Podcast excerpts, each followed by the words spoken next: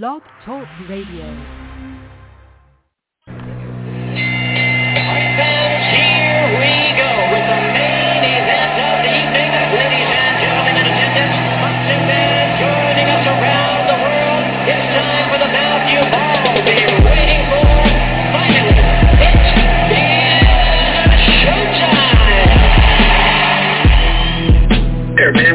Dedicate our life to this sport. We give, we, we do thousands of sit-ups camp. We run hundreds of miles, you know, for the ones that take it serious. And we just dedicate ourselves fully to our craft, man. We watch tape. We, we, we you know, we have attitude. We rooting, and we go into that fight just to land on the, to land on the line.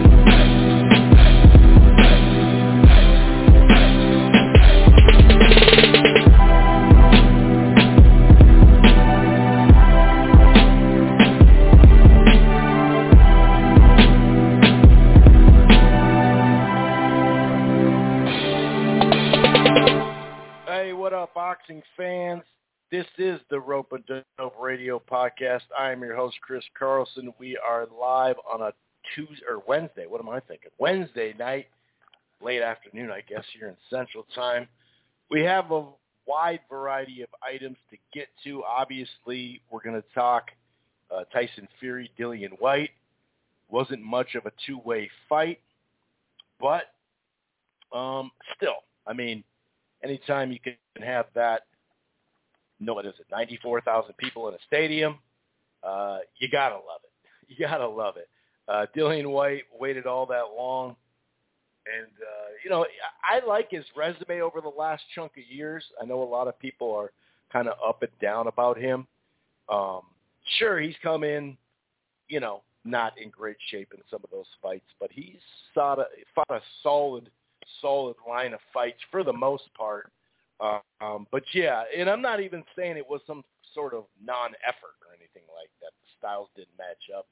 I'm not sure, Poffing, like uh, what what are we doing here? But either way, um, I know he was he's making some excuses now about his head hit the canvas uh, off the push.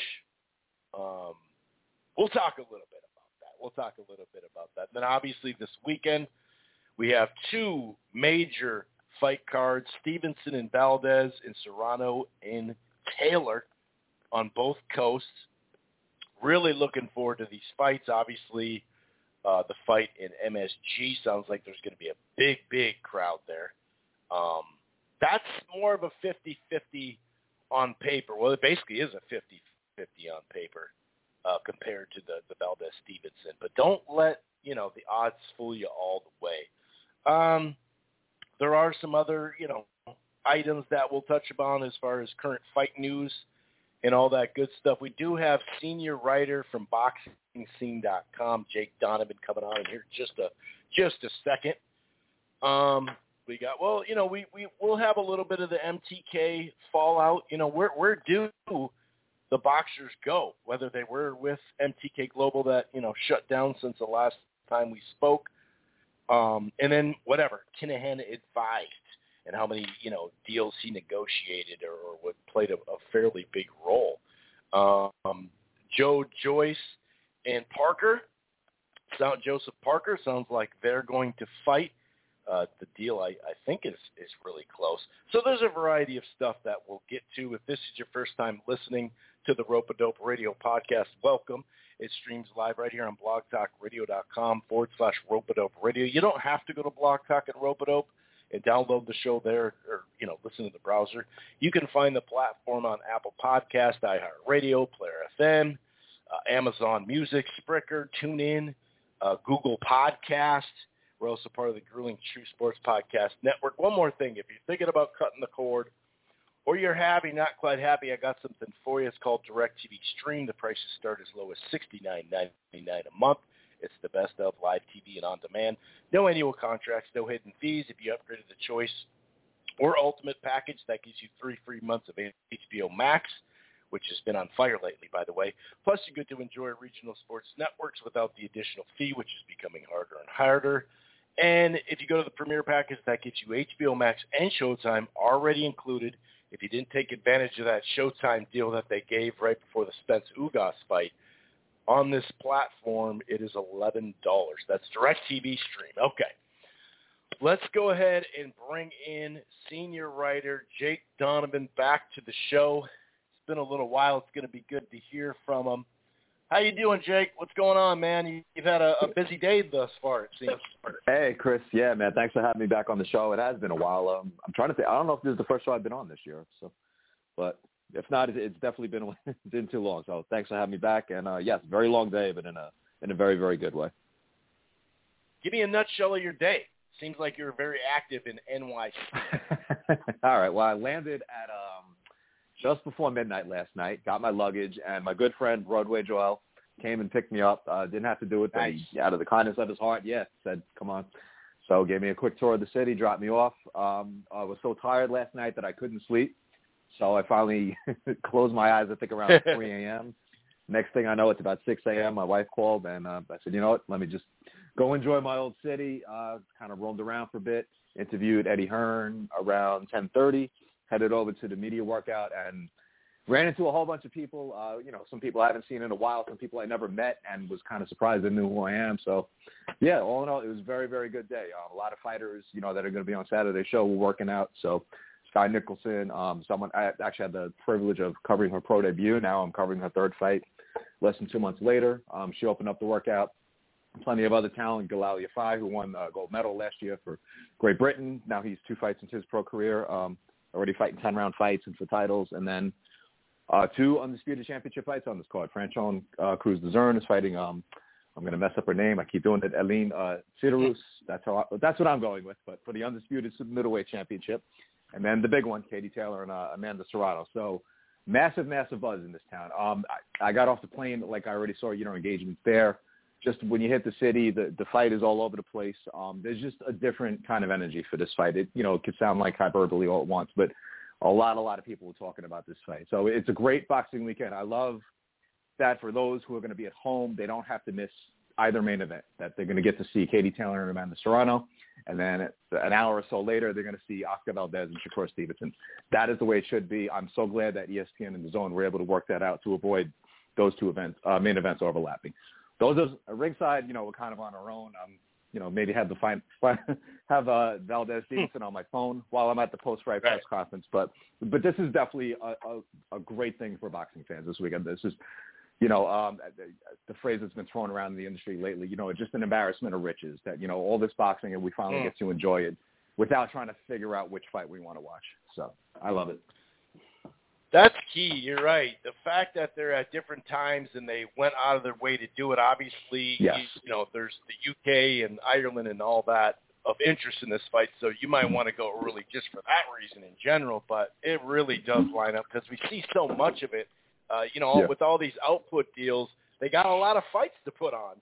So Yes. you know, sometimes it's frustrating with three cards on one night, but you know they don't go out of their way to try to do that. But yeah, that Right. that is nice. Really quick, real Yeah. quick though. The other thing, I'm sorry, another- not to interrupt you. go ahead. I'm sorry. One No, thing. I do want to point out too, because I know Jake Paul, he rubs a lot of people the wrong way. And I admit, when these YouTubers first came into the sport, I'm like, where the hell are we going with this? But Jake Paul, of all people, he went out of his way all week to tweet, you know, this is what's going on with um, Amanda Serrano. This, you know, even promoting Katie Taylor, obviously, and then, you know, building up Yeah. Shakur Stevenson. I know he had that conversation with James Prince, um, Shakur Stevenson's manager, about you know what they can do to make sure we get to see the best of both worlds. So he's going out of his way to promote both fights, even though he's literally invested in weekend's fight with uh, Katie Taylor and Amanda Serrano. So props to Jake Paul and, and uh, Most Valuable Promotions for doing that. No doubt, man. He's making waves, and I I don't really have a problem with him at all. Besides that tweet yesterday uh, about the whole Twitter exchange, as far as uh, who just bought Twitter and what he thinks is going on. That one I may go now. Hold on, but that's a different subject. that's not in the ring, so we're not going to address that here. But that's just Yeah. some other ignorant stuff. But hey, we could we could point that out all day. Um, real Yeah. quick though, you know, from one stadium fight to another, like you said, Mm-hmm. boxing is is in the groove. Uh, Yeah. Tyson Fury does it again against Dillian Whyte in front of a record crowd, and not just a boxing record crowd, a record crowd from from the Right. sounds of it, sporting event in general. What'd you think of the the dis- display that was at hand, even though it wasn't, you know, pretty much a one-sided fight? Um, I, man, I, I still don't know what to think of that. I will say that became a far bigger event than I envisioned. I thought that was just going to be like a big deal in the UK, Agreed. and maybe it was, you know, it could have been, you know, such a fight like of that magnitude would have been bigger in the United States. But there was a lot of engagement. I mean, maybe it's just because we're boxing fans and we see it, but like that fight just flooded my Twitter feed all through Saturday, and it was a lot of people. Even after you know it happened, a lot of people. Just, oh my God, did Yeah. you see that uppercut? Like a lot of people I know who don't really watch boxing went out of way to watch that fight. I don't know if they paid for it or they stole it, but all I know is a Right. lot of people were talking about that fight during the fight and after the fight. So there was far more interest in it than a lot of people like to give it credit for. Up until that uppercut landed, like we got that oh It was shit the moment. push, that, Jake. Jake, the- you the- right, the the uppercut. push. Hey, now I will say I did put him. I had to put him because it was a blatant two-handed push. You, you had Oh, to yeah. say, but the push did not No knock doubt. out Dillian Whyte. That uppercut did the damage. Um, that undercard He's lucky was he got pushed because he would have just yeah. been lingering in the wind. of. Exactly. Yeah, so he absolutely had no business um, continuing after that. So Mark Lyson, shout out to him. He did a terrific job refereeing that fight. That was uh, that was an obvious stoppage. Um, up until that uppercut, it wasn't a spectacular fight, and the undercard. Let's. I mean, that was. I, I wasn't a big fan of the Errol Spence Yordenis Ugas undercard. I mean, the, the Eimantas Stanionis uh, Radzhab Butaev fight was fantastic. I, I didn't care whether it was on the pay-per-view or on the Showtime card. That was a terrific fight. But the undercard for that show was a bunch of A-side guys versus, you know, guys at the wrong end of the, their career. You kind of hope to that Josecito Lopez had, you know, a little bit more left, and then, you know, maybe, Right. you know, one of the other two fights would be more competitive. But it was still strong A-sides versus guys at the end of their career. This undercard had no shot, and it still managed. It was awful. It was so bad. Like, I was just... I- Forget it. I'm not going to go there. All I'm going to say is I didn't have to report on the undercard, and I'm glad. It was terrible. That was, you know, I, I'm glad that Tyson Fury did end the fight the way he did because that gave us something positive to talk about. Yes. You know, given everything that surrounded that event, and rightfully so, his direct link to Daniel Kinahan and like the U.S. sanctions that came down that just created this dark cloud over the over the you know, the fight for good reason. You know, in the end, we just realized as boxing fans, this was the ending that we needed. Tyson Fury gave us that, you know, terrific, you know, knockout finish. He's the premier heavyweight champion of, of this, um, of, you know, of his time. So he, he deserves his Yeah. credit for that. I, I, I'm not ready to believe that he's going to retire, nor do I believe he should. I mean, he doesn't have any mandatory obligations.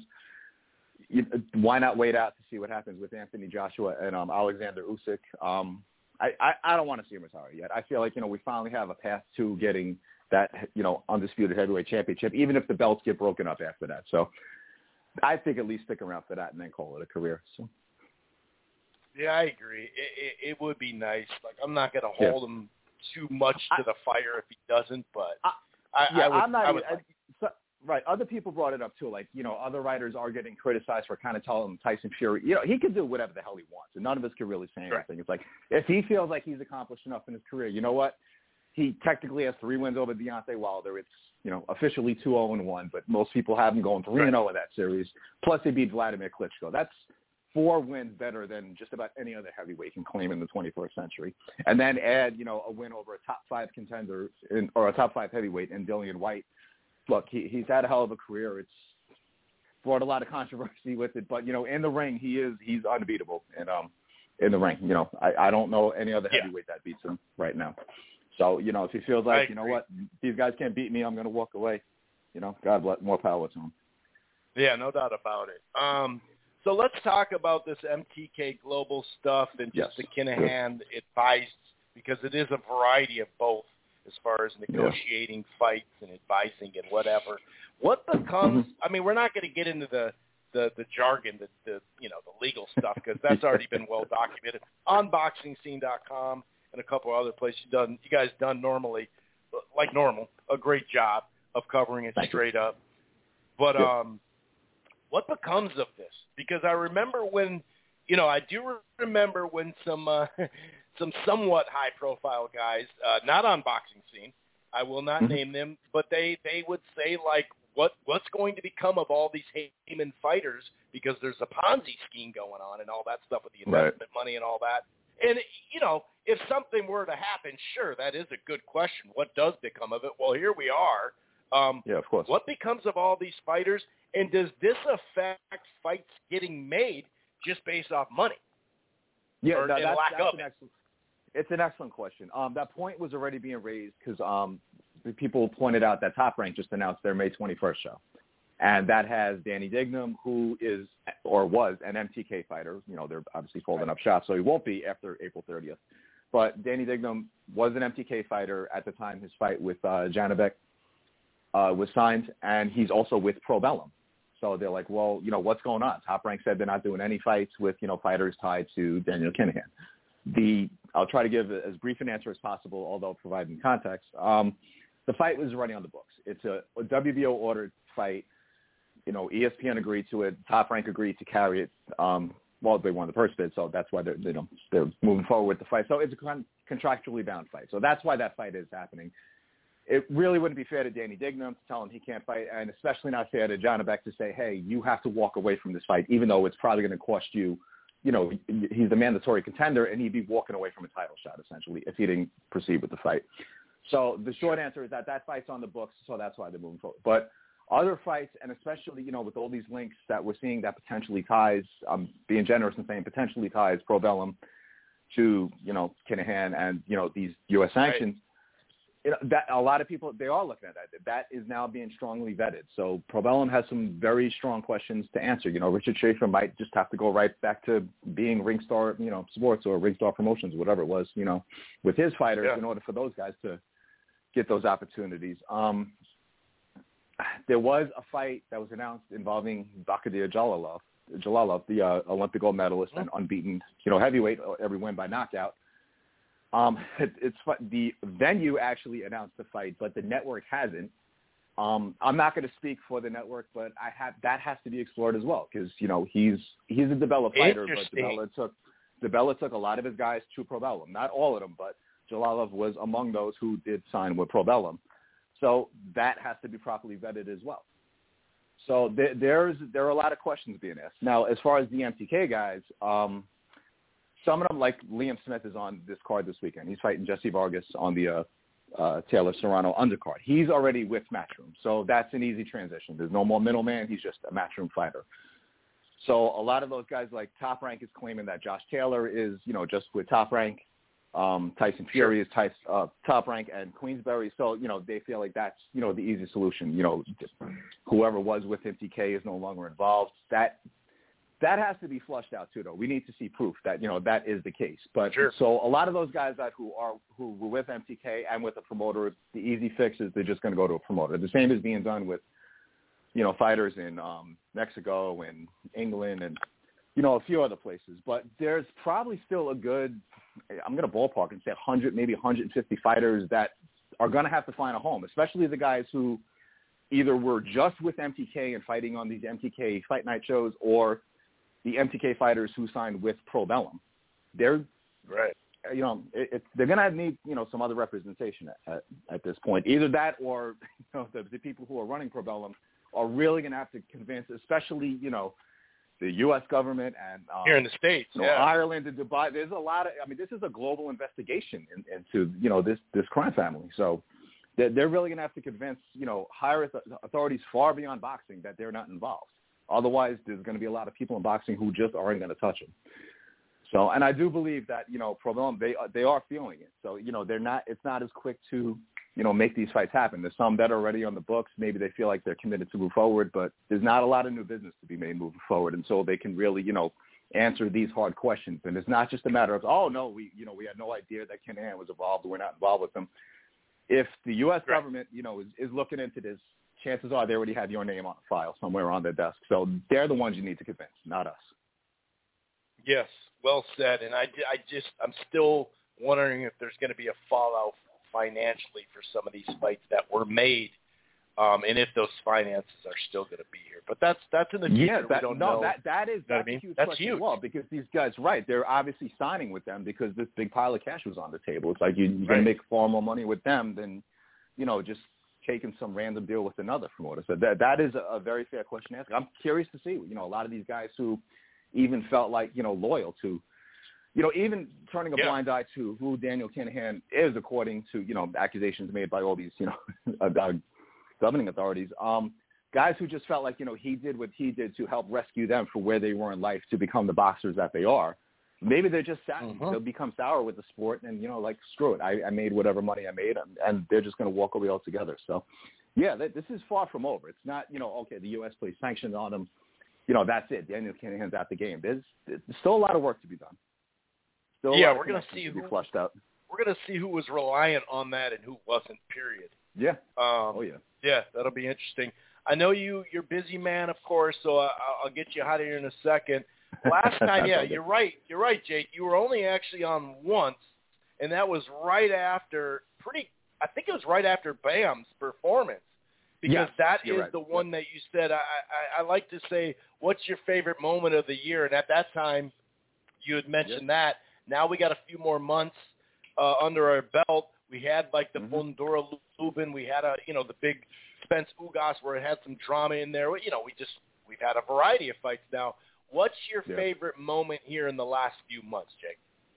Oh man, it's like I know you just said it's like there's been so many to choose from. Um, I even feel bad saying like just watching Leigh Wood come back the way he did to knock out, knock Mm. out Michael Conlon, just because of the way like, Very we- dramatic. at that moment, including Leigh Wood, all of us were concerned for like Michael Conlon's health at that moment. It's like he felt Mm. awful, like you know celebrate like oh my god what a fight, but that fight was just ridiculous. And then you know Lubin and Fundora somehow it, all of us had that pegged as like this is a fight of the year contender. It's at no worse than one A with Wood Conlon for you know fight of the year. That that was an amazing fight just to watch. You know, Lubin go down early, then just you know get this, you know, his face get disfigured, come back, you know, force the first knockdown in Fundora's career, then Fundora, you know, just do what he did to to force that stoppage. I mean, that that's I mean, that was on a night where like so much was going on. I was ringside for you know Ryan Garcia's uh, ring return. It was like I think Right. it was one of those things. It's like, are you really a boxer if you didn't have a fight scheduled on April 9th? There was so many different shows, but it was just so amazing that that fight could just stand out from from the rest. So um, it, I, I'm still stuck on Bam. It's like just you know Bam winning the title on six days' notice, and then yesterday, And then finally, yeah, they Yeah. just announced this is like a fight junkies card that's coming up on June 25th. You got Mhm. um, you know, Bam uh, fighting Srisaket Sor Rungvisai, you know, his mandatory challenger. Um, Julio Cesar Martinez, always Rematch. entertaining. Yeah, that that's you know, unfortunately, that, I mean, that was just a ridiculous two round fight they had. You know, unfortunately, it ended on a cut. So they got to do it again. MJ fighting Ronnie Rios, Jessica McCaskill, the undisputed welterweight champion. She's going to be on that show. I mean, that is just, and I love that they're putting it in a smaller venue in San Antonio. They're not putting in a you know sixty, seventy thousand seat arena and curtain it off to only you know have like three, four hundred hands. You know, it's a intimate. I believe it's a four thousand, maybe five thousand top seat arena, and I, I think Bam's going to fill it. There was a huge reaction when he and Joshua Franco both, you know, participated in Fight Week for uh, when Ryan Garcia was in town. So, you know, San Antonio, they actually had a huge homecoming. I'm sorry, when at, right after Bam won the title, they had like a, a meet and greet, and there was a line all the way down the block. You know, just you know, for people to just want to be near the two of them. So San Antonio has really embraced those two. So, I think they're really going to turn out um, for that show on June 25th. So I'm really looking forward to that. And I, I don't think there's anything wrong with you know your favorite moments involve, involving Bam Rodriguez because he's one of those guys that everyone in the sport seems to love. I've never seen anyone say anything bad about him, even his opponents. And Chocolatito is right there with Yeah. him. I was ringside when Chocolatito beat you know the way he beat Julio Cesar Martinez. I know Martinez went through all that stuff with you know struggling to make weight, then he finally made it. But I mean that was supposed to be a legit test for uh, Chocolatito, and he made it look so easy. And uh, again, he's one of those guys. He's like your favorite fighter's favorite fighter. So anytime Right. you see guys like that, you know, succeed, it's like you root for them. Errol Spence, you know, just what he was able to do against Yordenis Ugas. Right. I, I've argued that's his best performance since he beat Kell Brook to win the uh, his first title.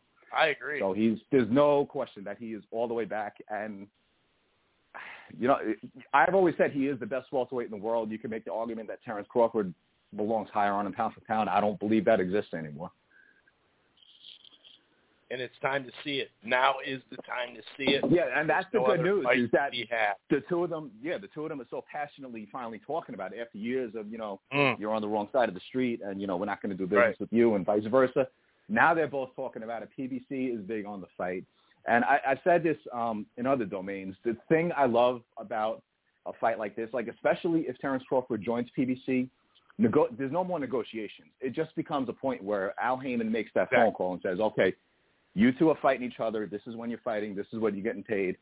And Errol's gonna be like, okay, great, and that's it, right?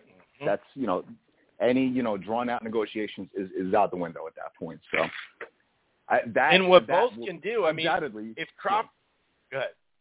no, I was gonna say that will become the standout moment. Like when you're asking me what was the best moment, that will become the standout moment of the year. In a year where we're getting, you know, people keep tweeting. It's like here's all the fights that are coming up. You can't even fit it Yeah. in one tweet anymore. Right? It's just so many good fights, and for Meaning that- too. Yes. So I, uh, again, you know, a lot of people you don't want to get your hopes up because boxing does let us down, but I, it does feel like we're at a point where like the fights that have to happen are happening, and that one would just be the absolute cherry on top. Yeah, and if Crawford does sign, even if it's a short deal, I mean, Yeah. you could have the rematch. You could have a Thurman fight. He could do damage Right. at 54. It'd be a great way, no matter what happens in the fight, for for Crawford and Spence to finish their career. Plenty of fights for both of them at 47 and 54. You know. Absolutely. Yeah. To me, I mean, that would be like Errol Spence's last piece of business at 147, assuming they do fight and it, you know, Mhm. it happens, you know, for all the kids at 147. That would be it. Right. I, I see him then moving up to 54. And I've always said, like, with him, Jermell, and Jermall, it's going to be a chain reaction. One of them, eventually, when one moves up, the rest are going to follow. So maybe it's going to be Errol if he beats Terrence Crawford, or even if he loses, decides, okay, now I'm going 154. Then Jermall says, all right, now I'm going to go get a belt at 160. Jermall go chases the money at 168. So Yeah, some kind of chain Yeah, it does is gonna- you know, like they got that, back so. in it.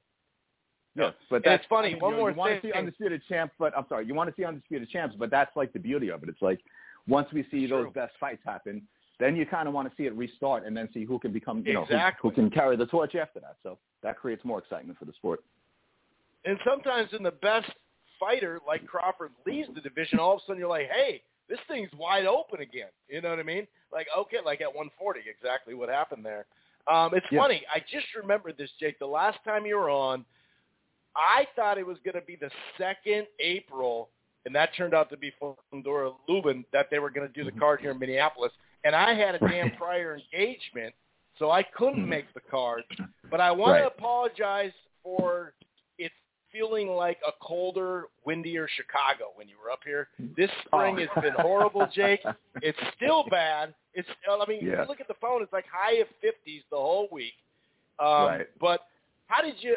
I mean, I know the weather was bad. It's gonna be a lot better in June. But how, how did you? Did you get a feel for it at least the city?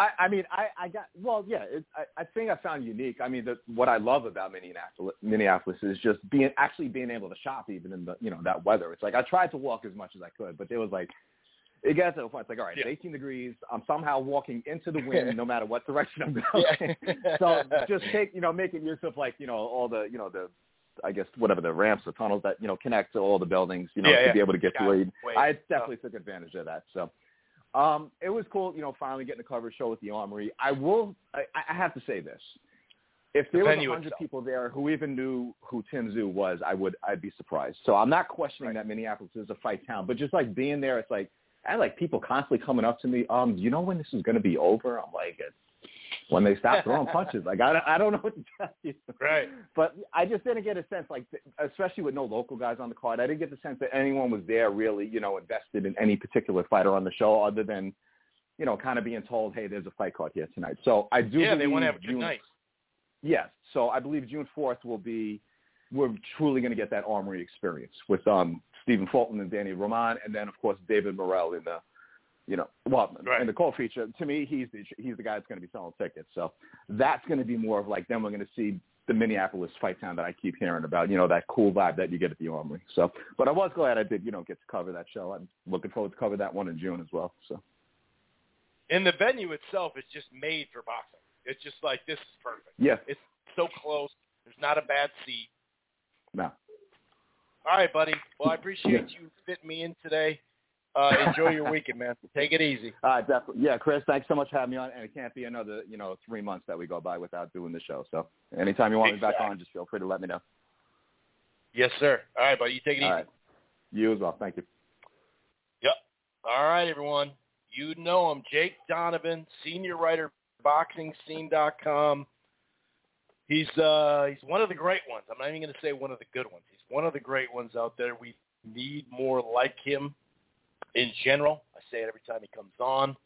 Um, but yeah, my city did his, did him wrong. it was so cold when you when they were up here. All these people are up here. Um, but yeah, I'm looking forward to that June card, no doubt about it. Anyway, real quick, like um, just looking at that Fury fight, you know, Fury. First of all, the southpaw stance is like, huh? And, and you know, he did to Dillian's.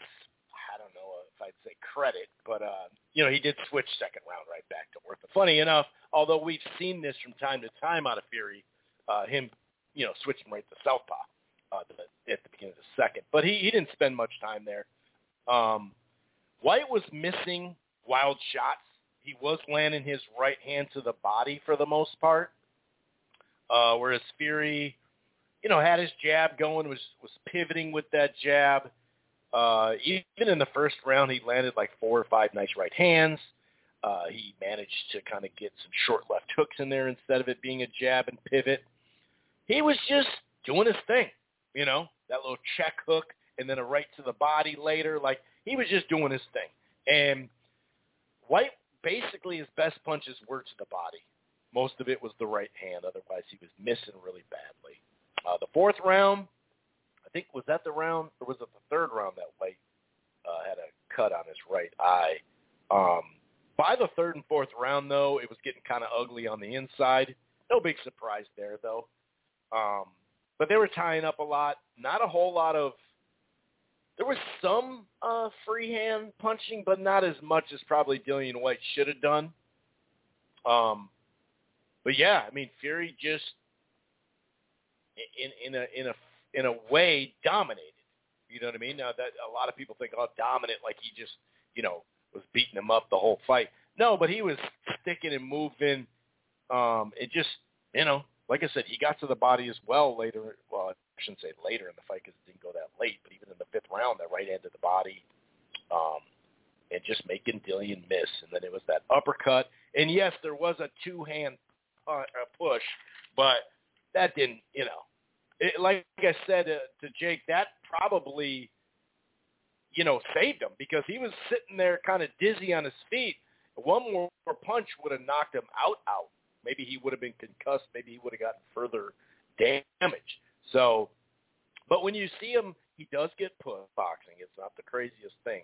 But for him to say, I want the rematch, first of all, I was right in the fight, which you really weren't. Um, and second of all, to say that your head hit the canvas, he does know that there's there's video of this, right? I mean, you could clearly see his shoulders hit first. I'm not saying the canvas like he didn't hit hit it at all, but if you've watched boxing enough, if you've watched sports in general, especially football or um, I'm sure rugby and whatnot too, you can see when a, a, a head causes that impact that actually is worse than the blow they originally took. You see it all the time in both sports. So to me, that was just a cop out. And you know, I had plenty to say about the excuses after fight two that Wilder was making. So did everybody else, of course. But for Dillian Whyte, went out of his way to make fun of uh, the excuses. And so to come back and be like, uh, the the push is what got me. I was because he was talking about for him to be like, oh, uh, you know, I, I was. I mean, I got hit. He hit me clean, but I was recouping. It's like, dude, you would have been just wobbling right in front of him. You know. So to me, it's just a complete cop out excuse. It happens. This is what he said on Sky Sports. When the uppercut landed, I was buzzed, but he full-on pushed me. I fell over and hit my head on the canvas, which is illegal. But as usual, they let Tyson Fury do what he wants and get away with it. I should have been allowed extra time to recover. And, and like I said, come on, dude. Like, that's just nonsense. Like, yeah, he pushed you, but you can't sit there and say. A lot of times, in the you know, it's it's the head that hits first. Sometimes you'll land kind of going down on your back, like straight back, and then bam, the biggest impact is your head. That did not happen, dude. And and look at his body in in just his whole demeanor. Maybe demeanor is the wrong way to put it, but look at the way he falls, like in the air when he's going back, not when he hits the ground. Because when he, you know, he doesn't hit his head hard, if at all. But it's the way what his body's doing where you're just like, dude, it it seemed like you were out going down. So had you not been pushed, like I said, you would have just been lingering in the wind, and he could have landed another uppercut or whatever the hell he wanted at that point, and you would have been probably dusted out. So that's nonsense. That's bullshit. I'm not calling for his retirement or anything like that, but come on, just stop making those silly excuses, especially when you were one of those that, you know, loved to dog, you know, rightfully so, Wilder for his excuses. Don't turn right around and make a dumb excuse. Um, so yeah, Tyson could do whatever he wants. Um, you know, after we always kind of turn into, well, he's the best of all time. He's this generation's best fighter, obviously. Well, um, best heavyweight, I should say. But uh, that that just hands down. Um, but I think we should slow down on the goat stuff, the, the all time, because to me his resume's not good enough. But you know, the talk is different if we're just talking fantasy matchup. I get that part because he's six nine. He's got the long reach. He can box really well. He can pivot really well. He's got a great jab. He's got really solid defense. Um, he can rough you up. He can fight right there in front of you. He could take a hell of a shot, as we've seen, and keep ticking. So from a fantasy standpoint of a fight that'll never happen, if you match him up with Ali or this guy or that guy, I understand that. Like, could he be pretty much I shouldn't. I hate to use the word unbeatable ever, but I understand that just because of the optics of the dude's got reach. He can go in and out, fight at range. You know what I mean? So the fantasy matchup, I can sit there and say, sure, I, I understand that. You know, I think, you know, Vlad's run, or I yeah, Vladimir Klitschko's run was more impressive as far as the number of you know, fights he fought being the champion in the length and even like uh Wilder, right? He he did more uh title defenses, but overall beating Klitschko, beating Wilder and now beating um you know, Whyte and there are some other solid names in there. Uh, but not much. So I think the resume. Now, if you beat Usyk and then beat AJ, you know, that would pretty much clear out everything, right? And I think he can beat those guys. But to me, I just, when we're talking about greatest all time, you have to add the resume in there. If you want to make it a fantasy thing, the most difficult style to face or something like that, sure. I'm much more willing to say that. But the greatest of all time does have to include your resume at any weight class. But the you know the goat of heavyweight all time, I disagree with that. And it's funny. There's a lot. I don't know the percentage, of course, but there is a kind of a kind of a high percentage. I think too high of a percentage that'll call him. That'll say you know this type of stuff, but then say, well, Usyk, he hasn't fought a fighter like Usyk. And they, and I'm not saying all, but a fair amount of people think that Usyk can really challenge stylistically Fury. But then some of those same people call him the GOAT. So it's like, well, hold on. If you think Usyk, trust me on this. If you think Usyk can really challenge and be super competitive with Fury, then so can Ali and, Larry Holmes, like for example, who both have great jabs and, and, and different fighters. But that's my point. If you think if you have to see Usyk or Fury you know his uh, his resume or, or his career won't be complete. That's that's you. I don't need that.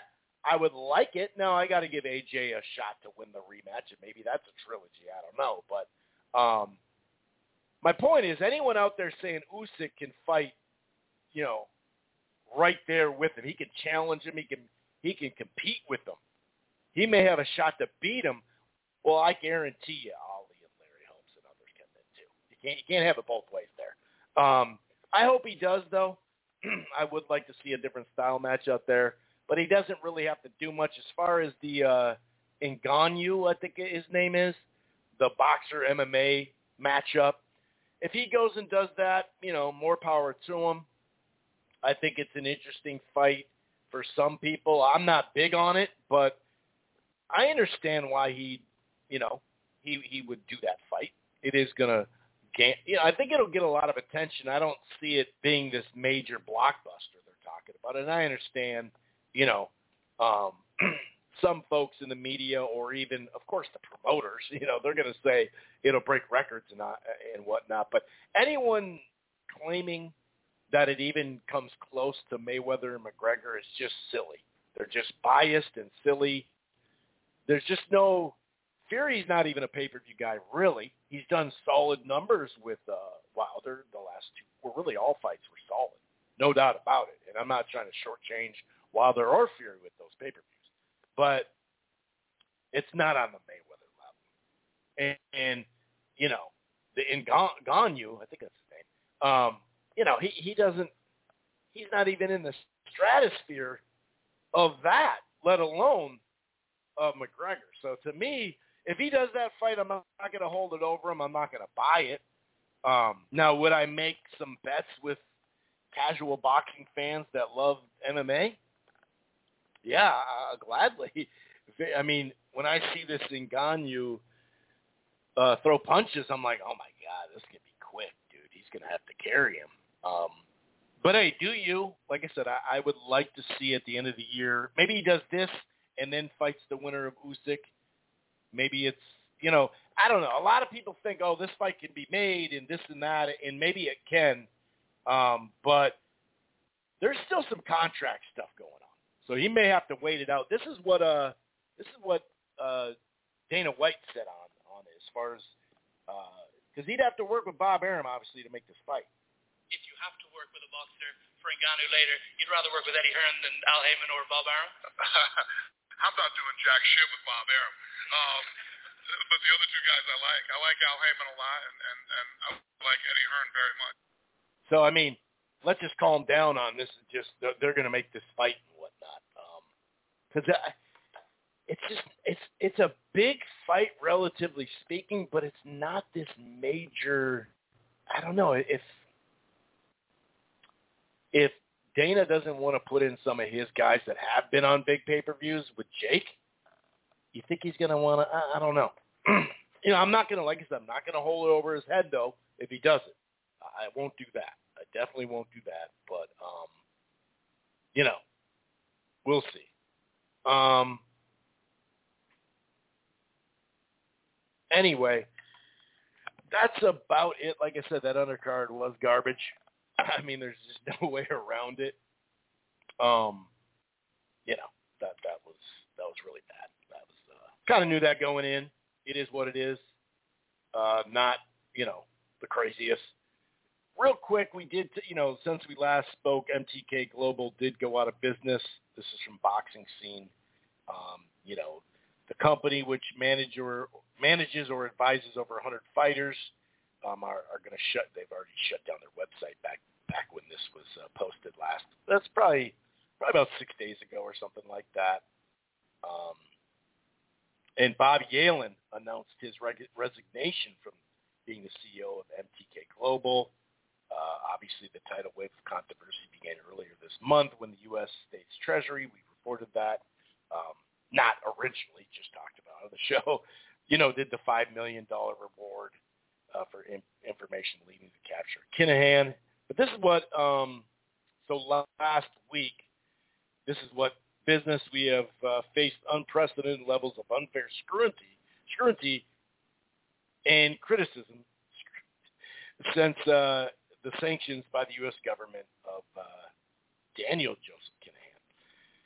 It is a matter of public record that Mr. Kinahan's involvement in MTK ceased in 2017, and despite repeated reassurance in this regard, unfounded allegations about his ongoing association with us or his fighters persist, us or our fighters, which is kind of an interesting way to put it. Since leading promoters have now informed us that we will be, you know, basically severing ties, with MTK, and they're not going to work with the fighters or them. Um, you know, they basically said we have to make the difficult decision to cease operations.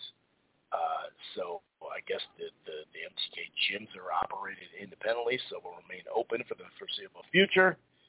Um, but yeah, I mean, like we talked with Jake, you just wonder, you know, ultimately and then you know you can also talk about Probellum, what we were just talking about with Jake, and this comes from uh, Sunday World on an exclusive sanctioning Kinahan gangster Ian Dixon was listed as a manager of the boxing firm Pro Bella MMA Sports.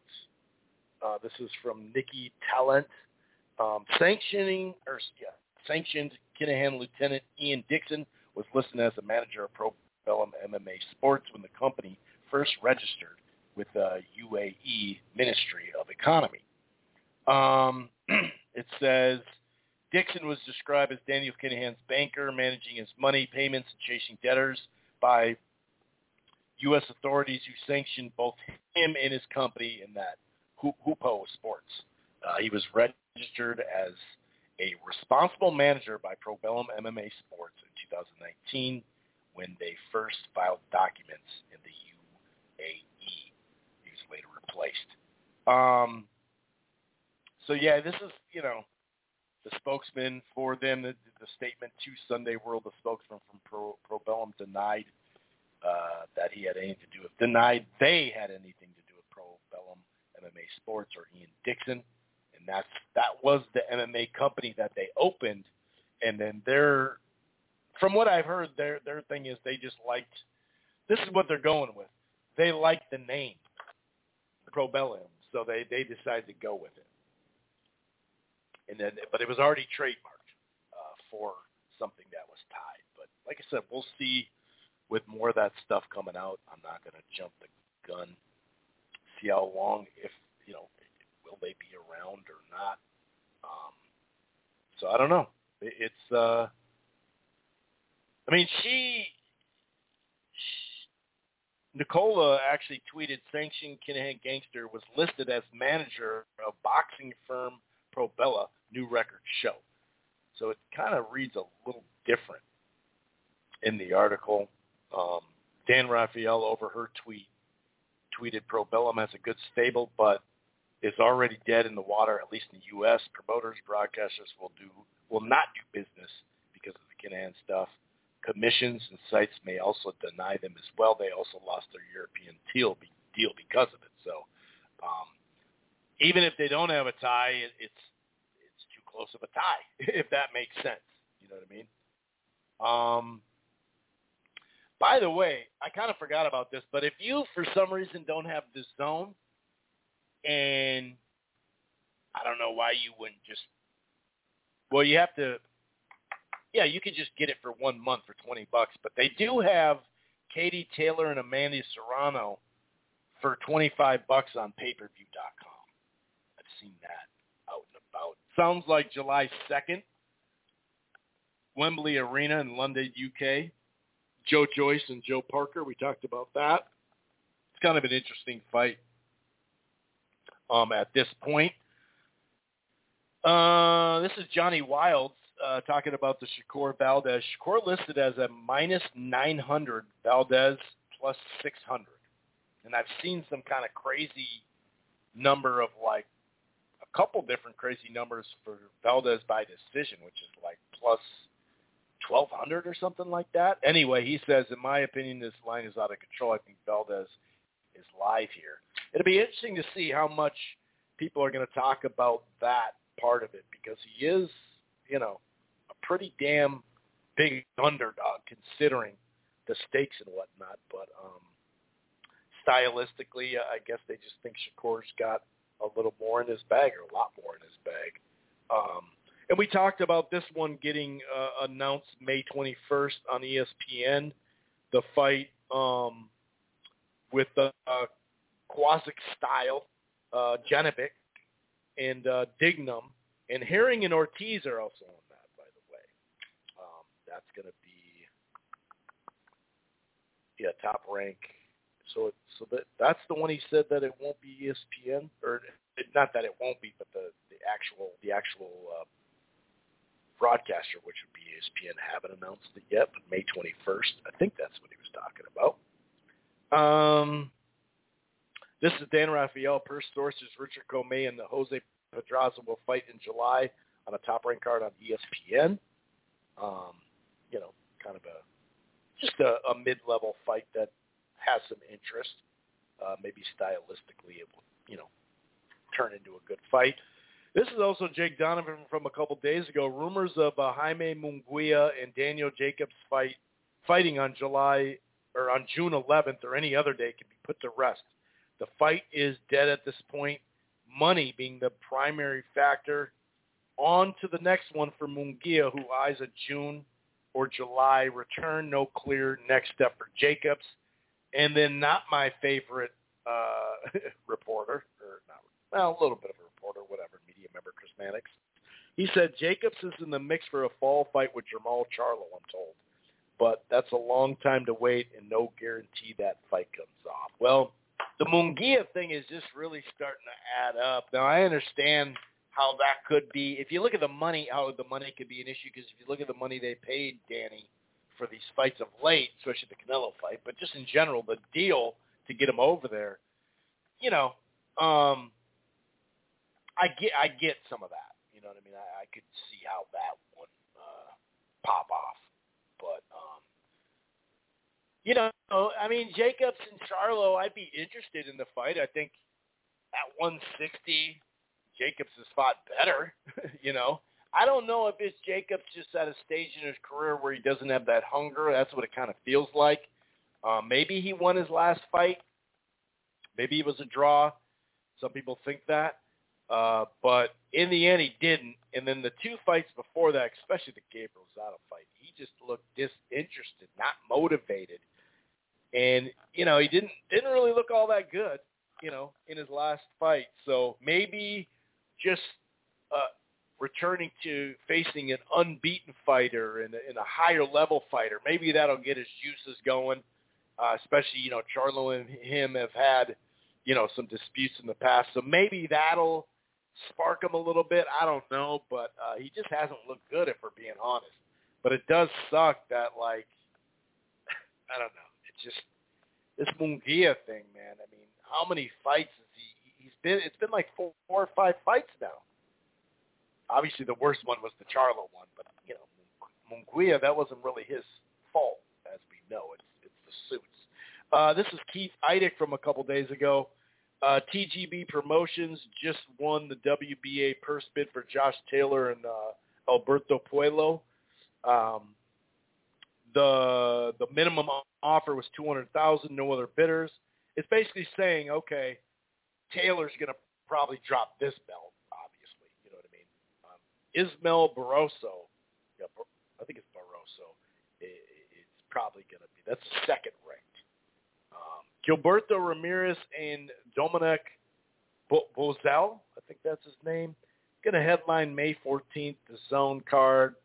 Just another eh fight in my mind. I, I'm not a big fan of that. I think it's uh, it's it's just another blasey blah fight from Gilberto Ramirez, man. I mean, obviously, that's that's a shitty fight. It doesn't really do anything for him. Um, but it is what it is, you know. I don't I don't know. I guess they're just in wait mode, you know, for the Canelo fight.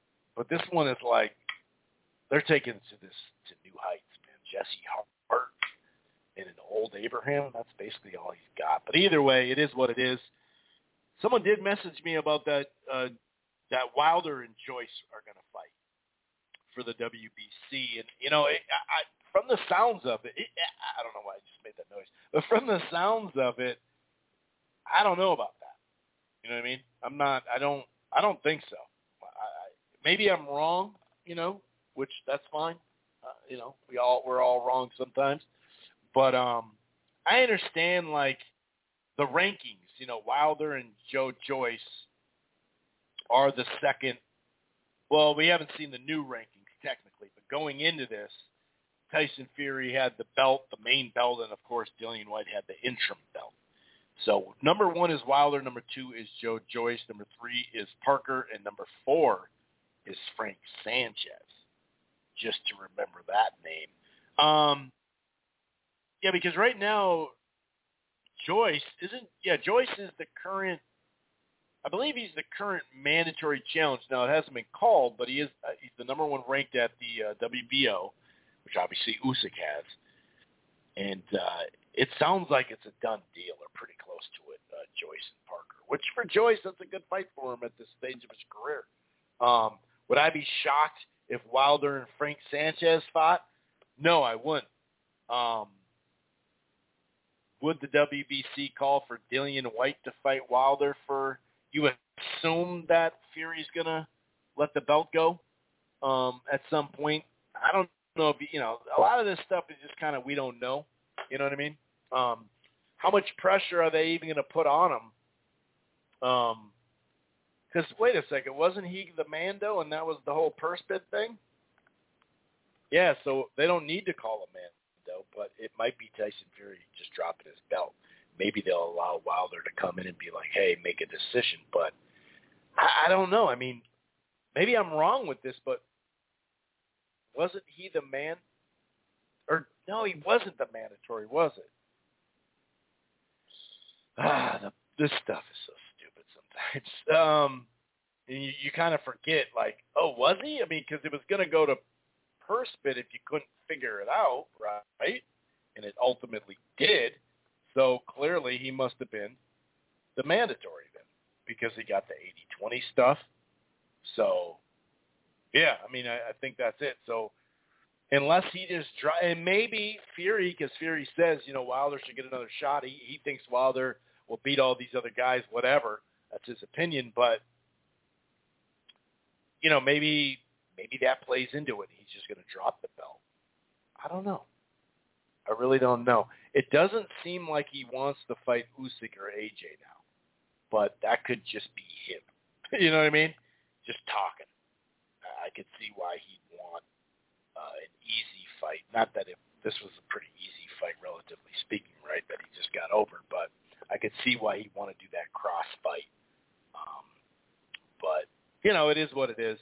Um, so I think that's the scenario. I wouldn't doubt if Wilder gets a shot at an interim belt or whatever. I, I don't know. Uh, it's it's going to be interesting to see if if Wilder comes back. He still has to come back.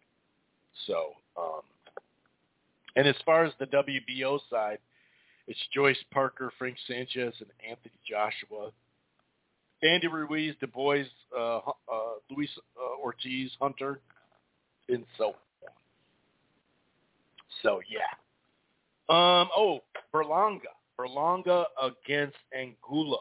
Alexi Angulo, June 11th at the Hulu Theater, MSG. Um. You know, a lot of people are be like, he needs to get tested. He needs to step up because you know he was knocking everybody out before, and and now it's like, all right, dude, like now we need him in there with a real fighter. He's talking all this stuff. You're you're saying how he's he's uh the monster, you know, step him up then. And it's like I definitely hear what people are saying there to an extent. Um, and he's at a, a weight class where there is some big fights for him, uh, relatively speaking, anyway. But in the same breath, if Top Rank puts him in with someone that we all think he's going to beat him and then beat him, they're going to be like, man, they should have known better, you know? So it's like, well, which one is it? I mean, based off these three fights where it's gone the distance, every one, right? Stevie Rolls wants the diff, di, uh, the the distance. Nicholson, the other fight, yeah, they've gone. And Berlanga got knocked down in that one fight, second to last fight, I think. Um, you know, it is what it is. I, I think if if if you're moving him the way you're moving him, right? And if you're actually responsible for it, you know, that it's really easy to talk on Twitter about, oh, you should match him with this, match him with this. First of all, not all these fights are even available per se, but you are trying to develop the guy. And, you know, he did go a fair amount of rounds uh, with Benavidez not that long ago. He went the distance we just mentioned with uh, Gilberto. So it's it's more rounds for the guy. You know what I mean? I, I think that I th- think that's fair. I don't I don't look at it as like oh this is a shitty fight for him because because I don't you know based off I mean people are so critical of him, which I'm not saying you shouldn't be per se the way they hype him and all those knockouts, but like I said, if you're moving him and your job is to move Berlanga, you're probably going to move him this way, man, based off what you've seen in the ring these last three fights. So I don't really think it's this horrible fight that some people are talking about. I'm not going to say we're going to get a lot more like it's a huge learning fight either per se, but let's just put it this way. That's pretty much what I thought was next.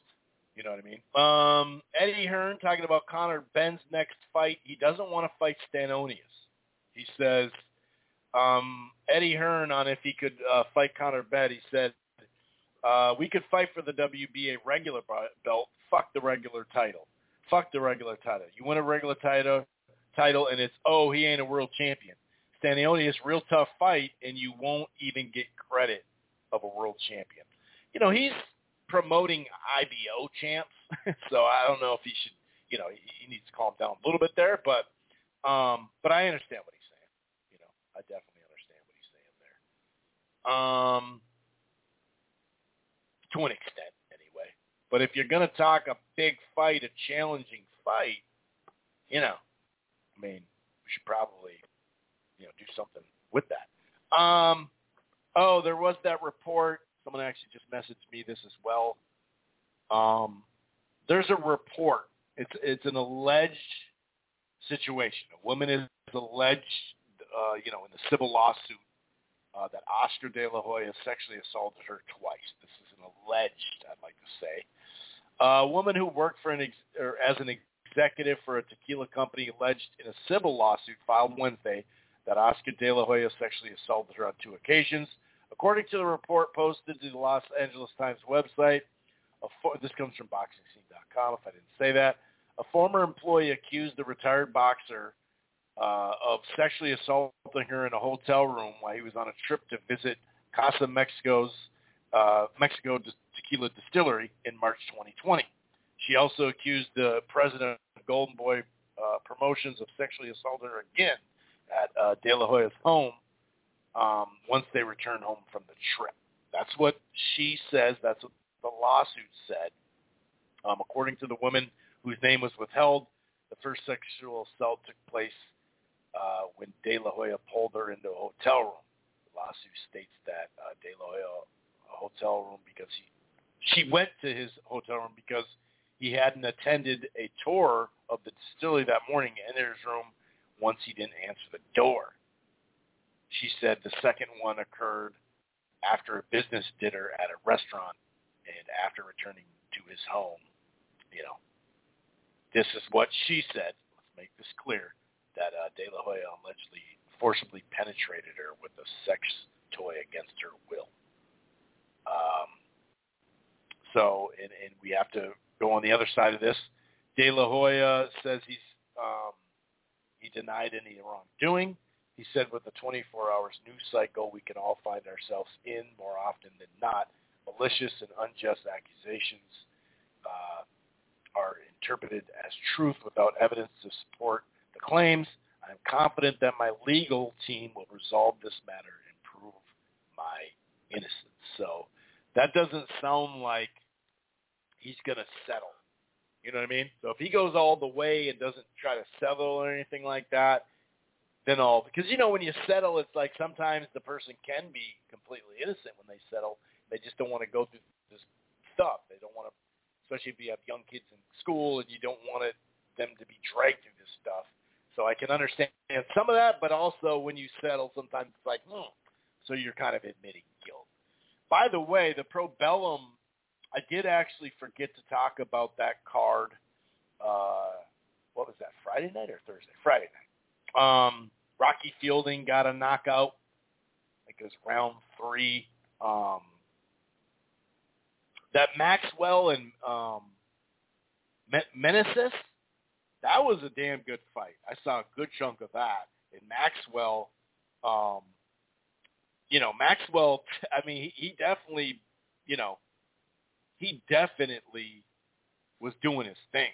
Like he made it a better fight than people were talking about. But I think it was uh, was it the eighth or ninth round he did score the knockout. I think it was the eighth or ninth on Maxwell. So um, that was I did see a good chunk of that. Uh, Jazza Dickens too. Uh, had that uppercut knockout in uh, where am I? I think it's fifth round or something like that. So um, also not long ago, Isaac Cruz, Duran Garcia, and De La Hoya come negotiate, but not on social media. That's true because sometimes you know it's one thing for the fighters to go back and forth on Twitter or you know post something and then respond to it or whatever you know because you're seeing that with Crawford and, and Spence right now. It's one thing to do that, but the negotiations should be for the most part behind closed doors. And in that fight, they haven't, and in too many fights. And this is where I'll say the worst person when it comes to that, we all know is Eddie Hearn. Sometimes it's like, dude, say your piece, but then you got to move on now. You don't want to be putting it constantly out there because it just sometimes, like I said, it just doesn't line up, dude. You know, just like, how does that help us? You know, uh, according to Deuce, sources say former 122 champ Brandon Heartbreaker Figueroa will, will return to the ring July 9th uh, at the Alamo Dome for Magsayo Vargas. So um, I wonder who he's going to be. He doesn't say who he's fighting, but that's kind of interesting there. No doubt about it. Um, what else we got for news? Maybe a couple other news items here. Oh,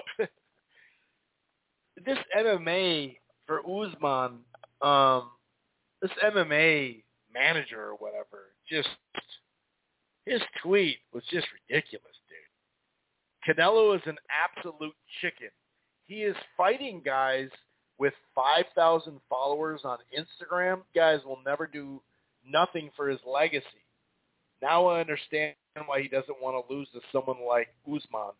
This is the chicken style, no risk, no reward. Well, first of all, no risk against Bivol? and then no reward. Are you sure? you know, are you positive? Um, and Canelo over the top, talk, talk, over the top. God, I can't talk. Over the top of it, he, he you know, he, he tweeted, "Who the fuck is this guy? Or who the fuck is this?" He says, "You know who I am.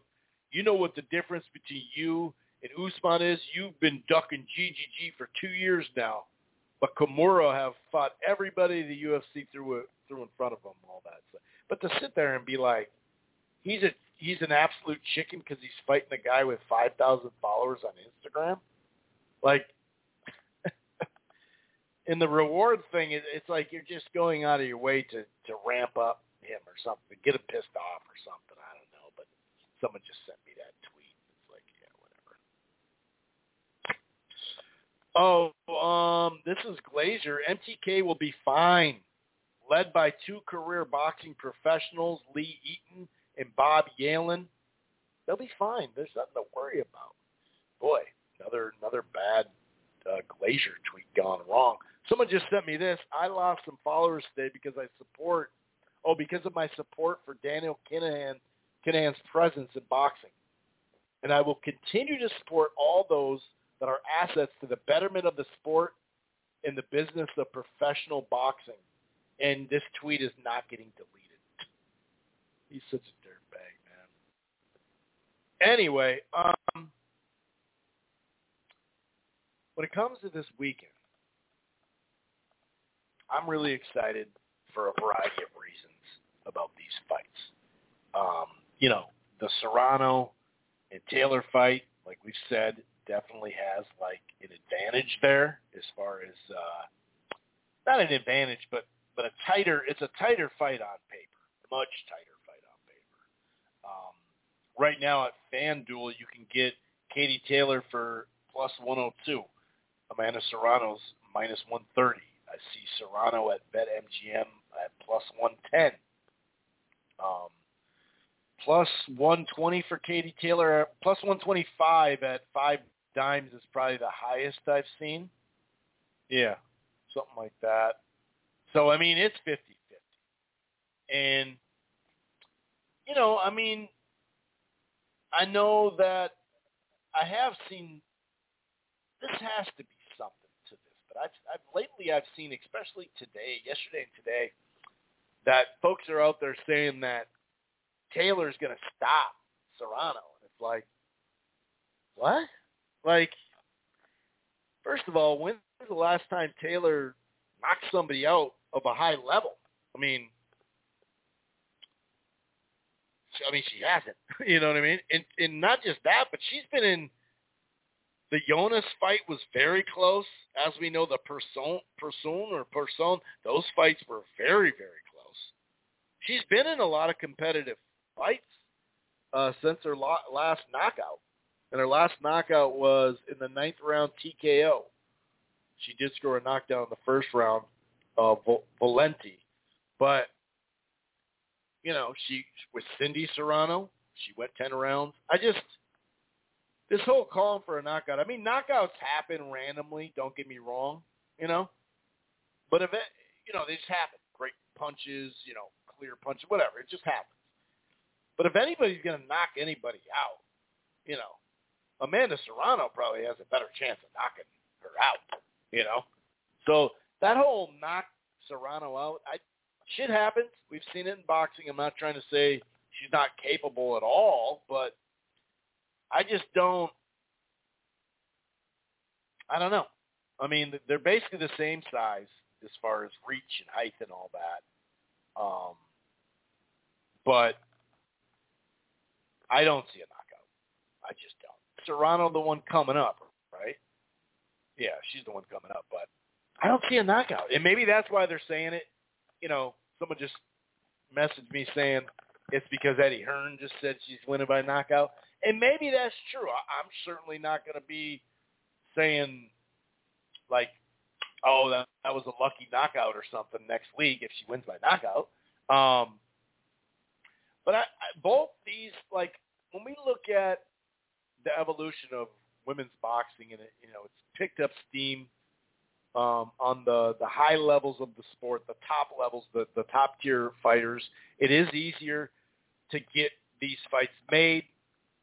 Um, it's easier to get these belts put together, and you know, I mean, if we look at like pretty much all weight classes compared to the men and women divisions, you can see that as far as boxing depth-wise, and each division is a little different, but I'm saying just the sheer numbers, you know, just the sheer number of, you know, fighters fighting, um,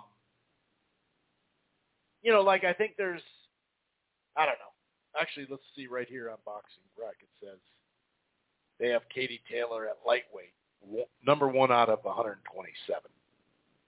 Like the depth of women's boxing still has a long way to go, but the fights going on right now, what's happened in the Olympics, just it, well, let's hope boxing remains in the Olympics, right? But it's definitely going to influence the next generation, and we've seen it. Skye Nicolson, the way she fights, like there are some women out there, and plenty of them, um, that fight quote unquote similar to the men's style, where the technique and even some of the power, and it's tough to say power just because of the two-minute rounds, but I mean, there's club shows that are sloppy as hell, so I'm not trying to say, oh, they're sloppy, they don't have technique, nothing like that. But there are some women at each division that really stand out as, wow, this is these are highly skilled professional boxers, period we don't even need to bring up. So yeah, the depth of the sport, and I'm not talking about at the weight class like top five or top ten because there are some interesting weight classes, um, and they seem to jump weight classes more, right? But just the sheer volume of fighters, number of fighters, clearly it's not the same thing, right? And so, but it's not to say that unifications and undisputed don't mean anything because they do, obviously, obviously. Now, some of them are a vacant this, a vacant that, but this is, um, you know, an undisputed fight. And it's not just that, it's two, when you see these two fighters, they're fighters, period. It's not about, oh, this is a woman's fight. Well, it is a woman's fight, but, uh, you know, Katie Taylor and some of the skills she flashes, right, do throughout a fight and how she wins fights and how she throws her punches and the skill level she has is up there. Serrano, as is the same thing, fluid puncher, hard puncher, rapid fire puncher, technique with it. Doesn't have to just be a brawler, but loves to just well, isn't really a brawler. She's just uh, um, very high level, like high level, big, you know, majorly skilled, but the output, you know, her output is, is her activity in the ring and the combinations. I think that actually, as long as Serrano doesn't try to make too much of a statement too early in this fight, and that's the thing with the two-minute ring, 10 rounds, you do, you do. But I'm saying as long as she doesn't overdo it with her um, technique where it's like you're trying to land too many big punches and keep to that rapid fire, stay with that jab, keep your technique. Um, I do think Serrano will win. I think she's just too active. And that's not to say Katie Taylor is an actor because she can put punches together. She can box really nice. I've just seen um, females with, I'm not going to say an exact similar style to Serrano that she's fought, but we've seen most of Taylor Taylor's fights because she is a popular fighter, right? And she's in, she's been on some, you know, pretty big cards and whatnot. So to me, although I, you know, I understand she is moving up in weight, I think Serrano will win it. You know, I don't know what it'll be. If it'll be six four, or if it'll be uh, you know, five four one super close type fight. But if I don't know, I, I just think Serrano's just going to be too much for her. The skill in the volume punching, and she can pop. Like she she has more power than her. I mean that that's not really saying much. Uh, Katie Taylor doesn't have that many knockouts, but as you know, as we said, the, the knockout numbers at lower divisions can mean less, uh, you know, at times. I just think, you know, you could say that Taylor lately maybe has faced uh, some better competition. Um, but I don't even know if that's true. I, I think I think it is true. Let's put it that way. But like, if Serrano was in there with maybe a tad lesser opponent than Katie, she took care of business 100%. Whereas Katie, whether it's a, a high level, you know, fighter or just someone that's pretty good, a lot of the fights have been the Jennifer Han was pretty, you know, that was a wide distance fight, but mean, she's been in a lot of close fights with, you know, fighters that I don't think are as good as Serrano. So I think it'll be a hell of a fight. Don't get me wrong. I'm not trying to say Serrano's just going to easily walk through her, but I just think that some of the flaws that Taylor has, and you've seen it in the ring, and her opponent hasn't been able to take advantage of it, I think Serrano will. See either of them get knocked out. I think it'll go the distance, maybe six four, probably top seven to three. I'm not saying it's going to be like a nine to one thing or anything like that. I just think Serrano's hand speed, pop, and combination punching um, I think it's going to be too much for her. I do think Taylor's skill and counter ability as well in, in the way she's accurate with her punches and she can move pretty well. I think she's going to trouble Serrano at times, no doubt.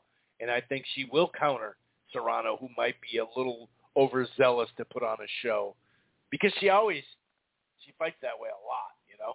So, and even in her last fight, she was getting hit pretty clean, but she was dominating the, most of the fight. So I am looking for that fight.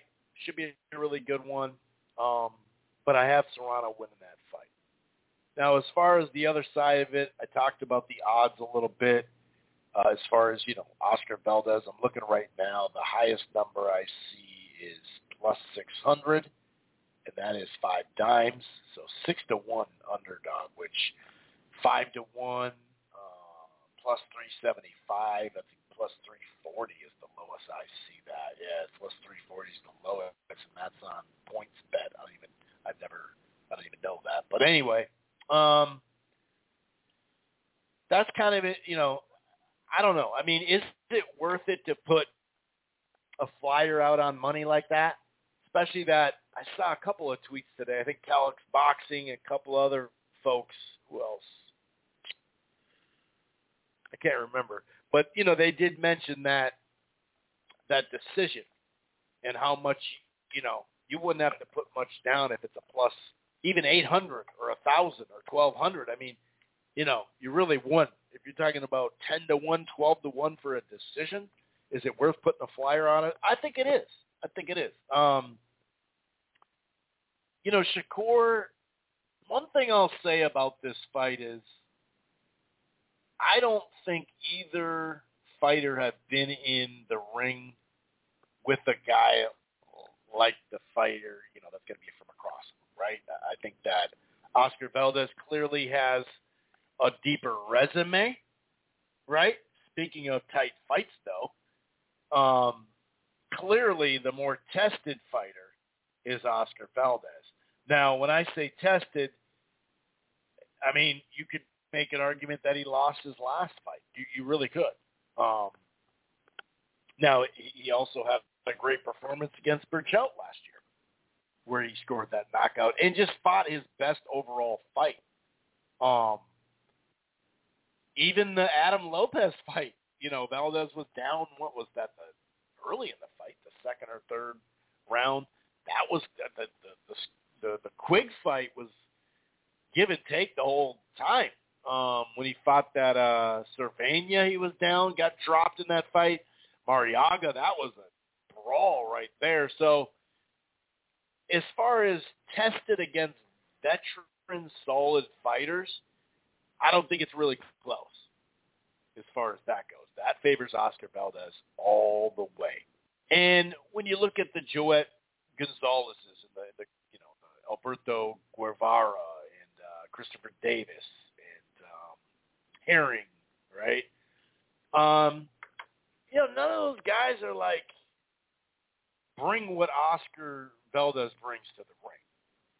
And Oscar, although he gets in a lot of brawls, and he, he, he loves to attack the body, um, he did that a lot in his career, especially early on uh, at the championship level, where he would uh, move quite nicely, circle his opponent, pivot, and just dig to the body and look pretty fundamental. Now his defense is a mess, and I think ultimately that's going to pay the price when it comes to this fight.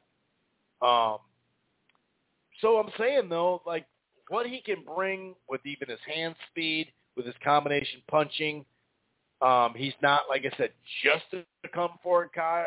Guy, I'm not saying that he's going to win at range or on the back foot, but just to you know, just just circling his opponent, taking a step to the side. That type of stuff can add up to a different look.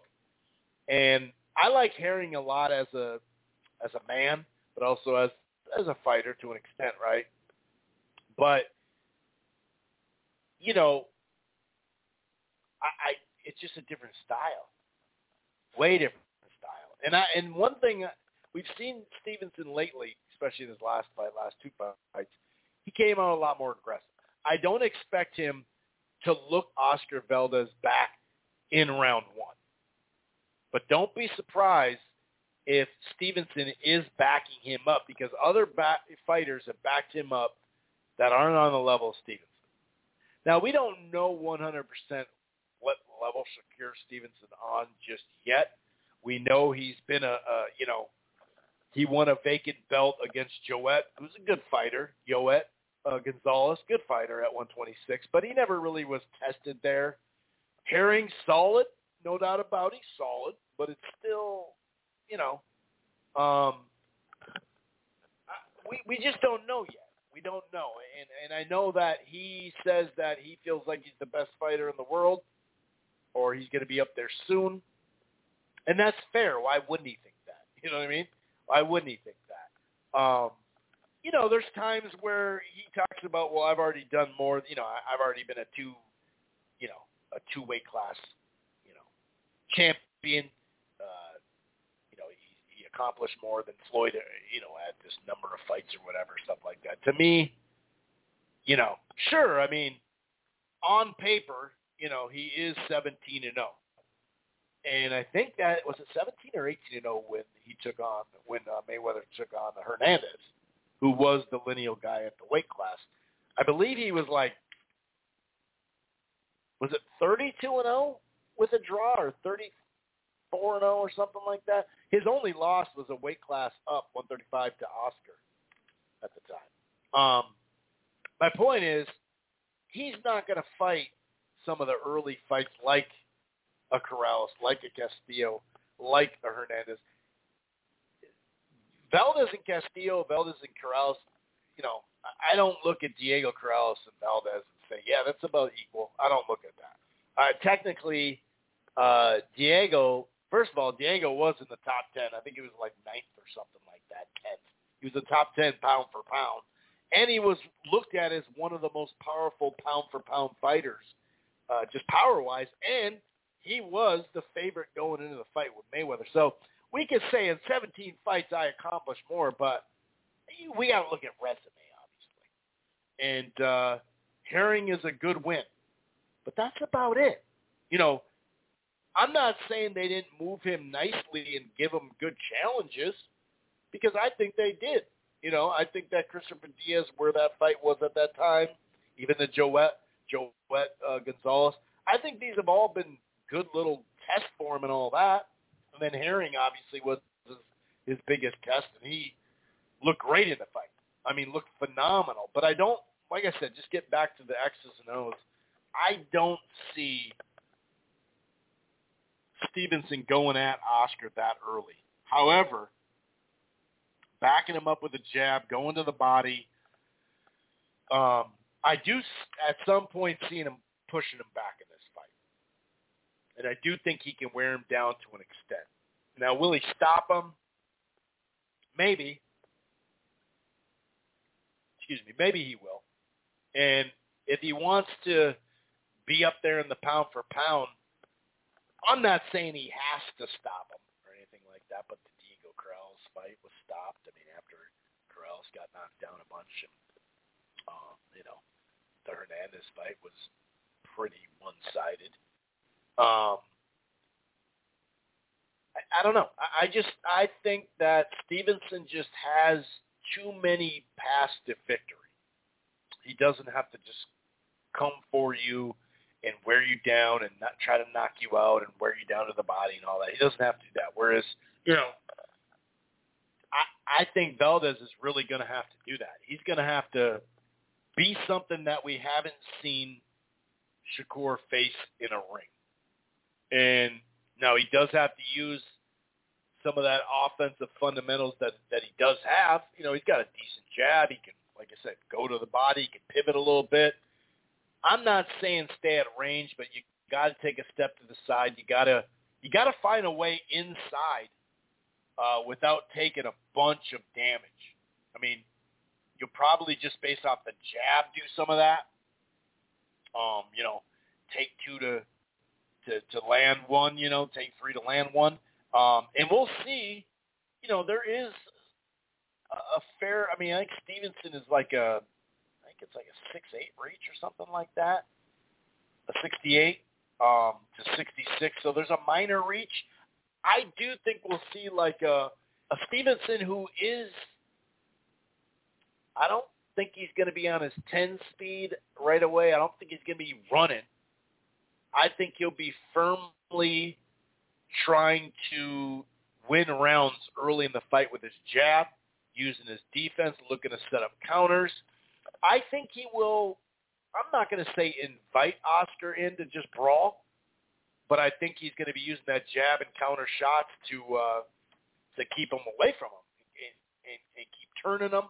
I think we're going to see a lot of pivoting, a lot of turning, a lot of clean shots, and as that lines up, as that adds up, you know, in the sixth to eighth round, and as we get into the ninth and tenth, if Oscar hasn't won at least a few rounds where it looked like he he managed to to get Shakur on a rope, to trap him in the corner, to really get off on him, to get you know land those body shots. To Shakur hasn't been tested defensively really yet. You know what I mean? I we've seen him on the move. We've seen him counter shots. We've seen him kind of looking like, ah, I'm going to win these rounds. It's a pretty boring fight type of feel too, which happens to a lot of fighters, by the way. I'm not ripping them. And when you look at how many damn rounds this guy won, I actually saw that tweet going around too.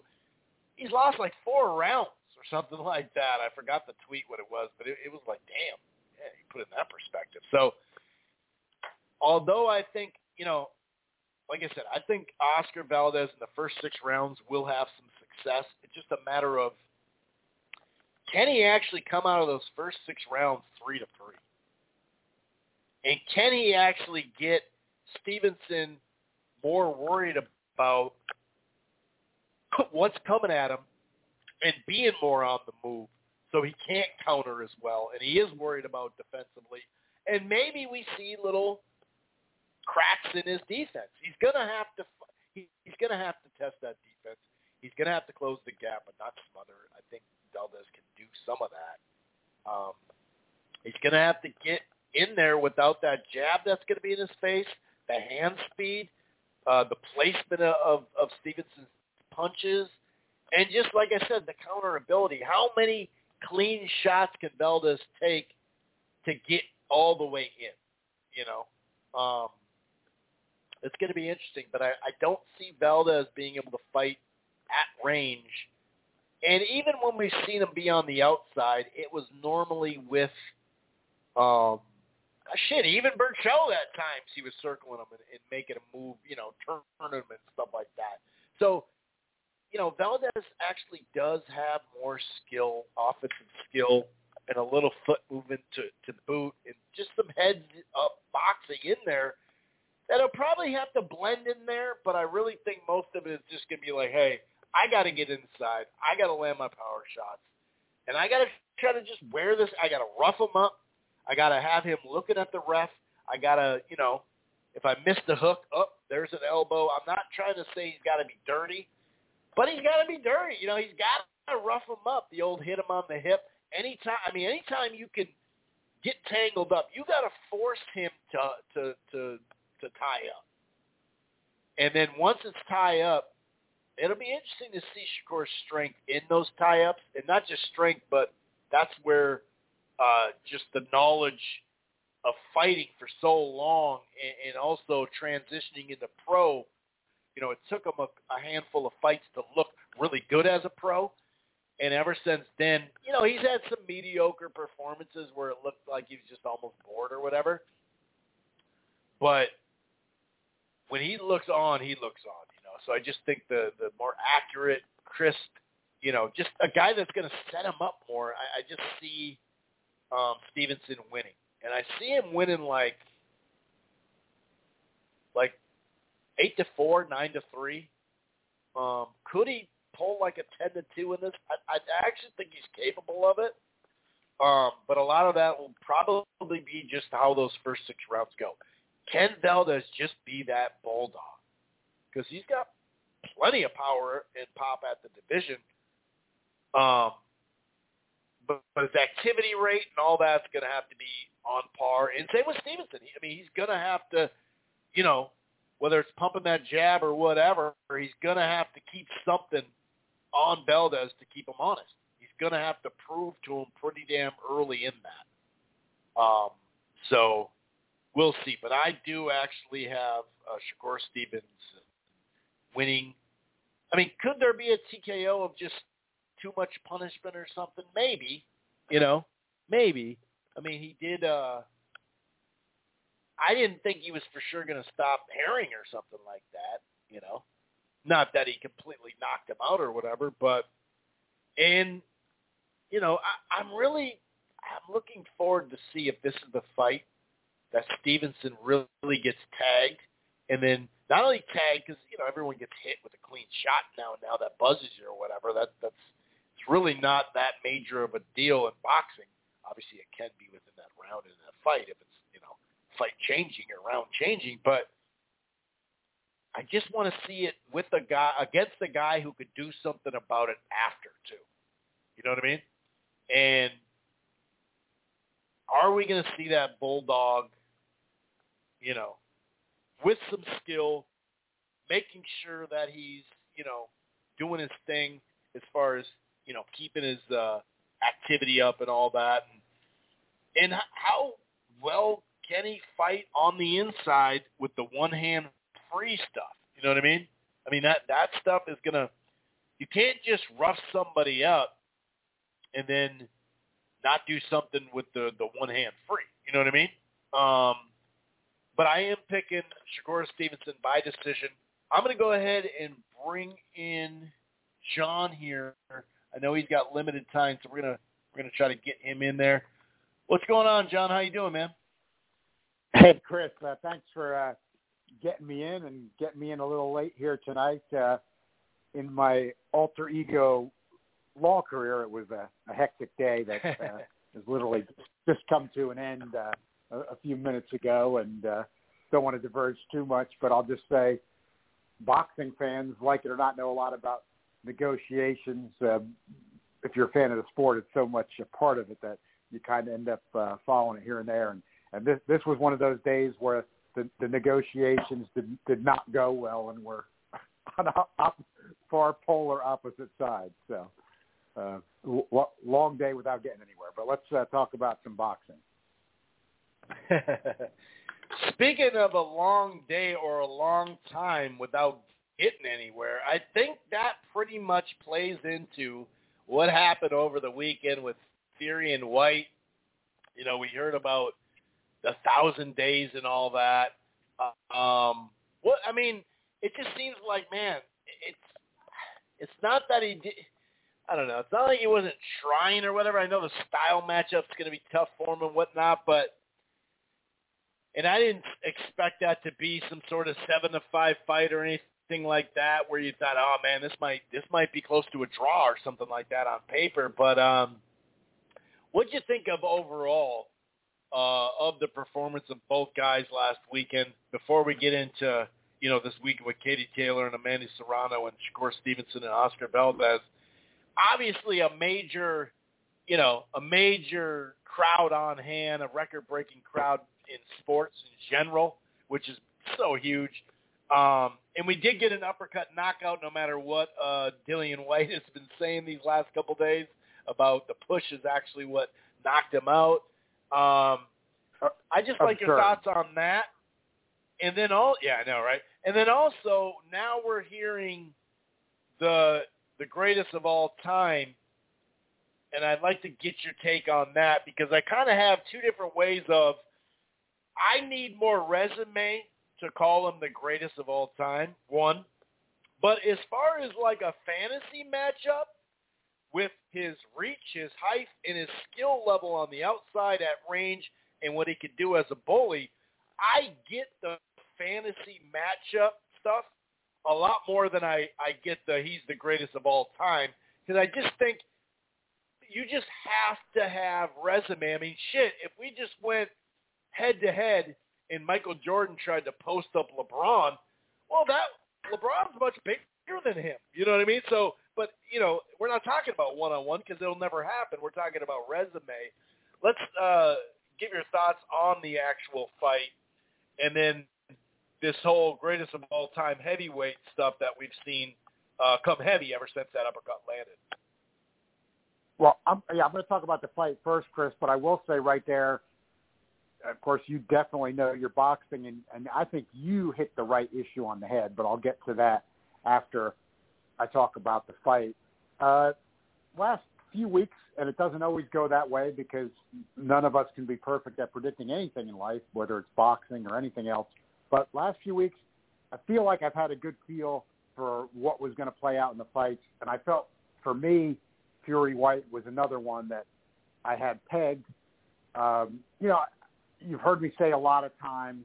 I, I understand within the division who he's fought in this era when the true top ten guys don't fight each other that much. That people always kind of wanted to make a pure resume argument for Whyte. That well, if you compare who he's fought compared to other heavyweights, he deserves to be highly ranked, and and not in an alphabet way, but just even when you're you're coming up with your real top ten.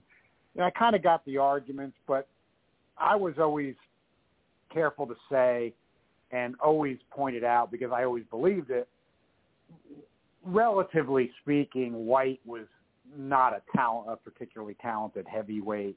He basically made the most of what he had. He was in some exciting fights. I came to say that the the hook to me that he threw was always really unorthodox, but he convinced me that at least if he landed it, that that unorthodox left, he could hurt you with it. But but you saw in the fight with Fury just how crude he is. Uh, you know the wild swing, and, and you, you've seen that plenty of times before with Whyte. That was not a mystery when you had these Whyte boosters trying to say that this guy. I mean, re- remember, Chris, before last Saturday, there were people right up to that fight saying people are underestimating Whyte, and he's much more talented than people are Right. saying and giving credit for. And, and it was the contrary. This was a guy who's who, relatively speaking, very, very marginally talented, not particularly talented, just kind of had that unorthodox left, and for a heavy, threw quite a few punches. You know, really mostly crude. Uh, not the greatest chin in the world. We saw that again Saturday, and I I said that when we were previewing this fight. You know, Whyte, when you really look at in all his fights, he really doesn't take the best shot, even though at heavyweight, you know, you're going to get dropped. It's not like other weight classes. You can't say at heavyweight when somebody gets dropped or stung, they don't necessarily have a chin. That's not always the case. But with Whyte, we saw enough evidence that I didn't think he took the greatest sh- shot.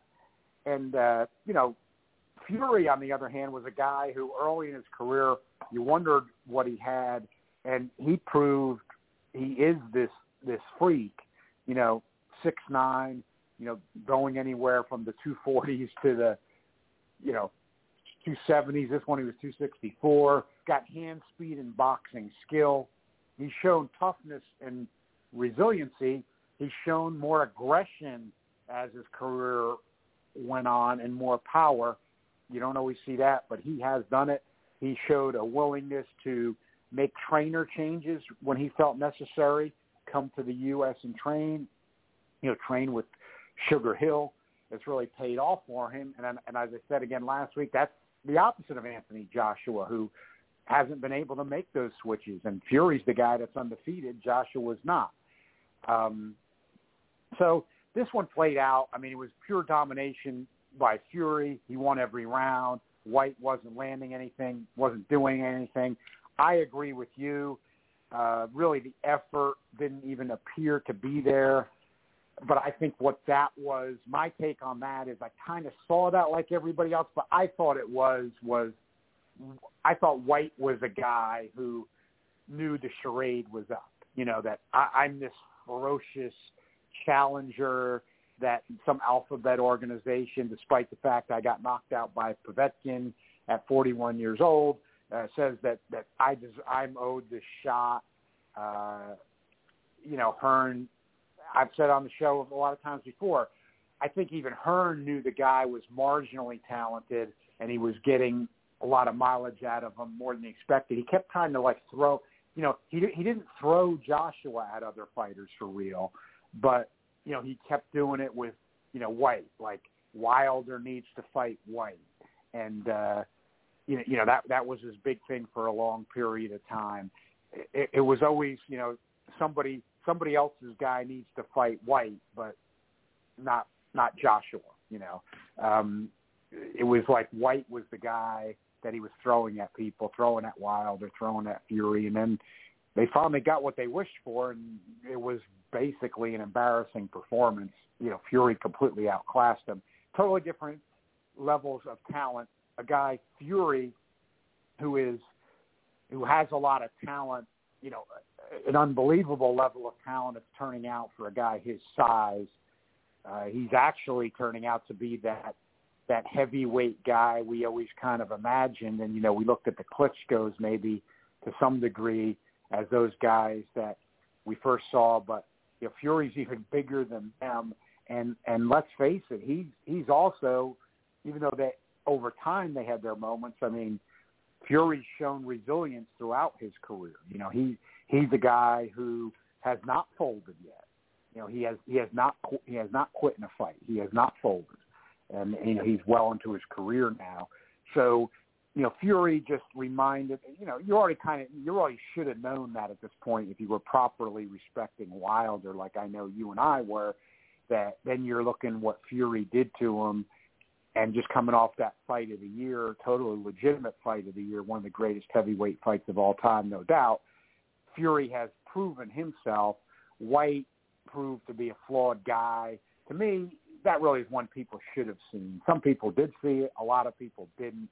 That you know that that was just an overblown hype that he he's this ferocious challenger. I mean, I mean, look at look at the the, the two fights with Chisora that were life and death. He got dropped by Rivas, uh, who'd been off for a long time and is not a big heavyweight. Um, you know, Parker. Look, that Parker fight, I, I Parker's got his flaws, but I felt like people totally misinterpreted that fight. The first knockdown Whyte got credited with was not a knockdown. You just look at the replay; it was not a knockdown. It was a bad call by the referee. I thought the, the commentary was biased towards Whyte, you know, saying, "Oh, he's he's jabbing Parker, winning rounds." I really didn't think he was necessarily winning rounds. I thought it was a tight fight. He did legitimately drop Parker, who has a good chin, with that wild left of his. That's where I say he does have power in that. But then Parker came back, had him out on his feet as the final bell rung. That fight would have gone 10 more seconds. Whyte would have been done. Of course, the rules are the rules, but he he, was about done. So he just he just kept he just kept getting by in these fights, kind of kind of escaping, and somehow because he did for modern heavyweights, the way you have a lot of guys not fighting each other in all divisions, not just the heavyweights. You know, he, he fought a little overall better caliber of opposition than the others. So, you know, got knocked out by Povetkin. So people were, you know, crediting him with that, but they were making him into something he wasn't, and that's really what you saw Saturday night. So then going to the Fury all-time great stuff, I think you hit the issue right on the head, Chris. And this is where people, when we're when we're comparing eras, and especially at heavyweights where the guys have gotten bigger, it, it is different than the other weights. You've got to remember that there's no weight limit. You've got to decide at heavyweight what is your criteria. Is it who literally would beat who when they were in the ring? Because even though we don't want to say it, because we all love as you get older your favorite era in the past and things like that. If it's just going to be who's in the ring with each other, as much as you may not feel like saying it, I mean, when you got this guy Fury at six nine, you know, two sixty four, moving the way he does with the hand speed, the boxing skill, and now showing pop, the people that were getting ridiculed who were saying, well, you know, you know, if if they meant in that sense he might be the greatest of all time, I'm going to shock people. I mean, that's really not crazy, okay? I mean, you know, to me, when you're ranking fighters in traditional, you know, who they fought, uh, and then you know you just kind of value them on what they did as like a historian. You know, you're going to put Ali first and Louis right there, but but you know you you, you got to be realistic. I mean, you know, you, you got Joe Louis. You know, how size wise is he going to handle? If you're just going, if they really Right. fought, you know, Tyson Fury at six nine two sixty four. I mean, we we want to believe that, and and I'll be the first to tell you that what the fighters had to go through in the old days, they were tougher and things like that. Not that maybe if modern fighters uh, weren't called to that challenge, they couldn't do it, but they don't have to anymore. So I get that. I'd be the first to make that argument, but you, you, you got to be realistic. I mean, the records in track and field go down. You know, uh, records keep getting broken like that. I mean, even in sports like track and field, you know, weightlifting, things like that. I mean, you know, athletes getting bigger, stronger, faster. To say that it's ridiculous to say if we're talking about who's just in the ring with each other in a real fight, that all these guys are going to take Tyson Fury. You know, you, you- you're you're probably wishful thinking. Now, just what you said, the other way of evaluating it. I know a lot of historians will look at it this way, and I think it's another legitimate way way to look at it. If you just look at it from historical ranking perspectives, you know, like like the historians who really study all eras and then they come up with their conclusions.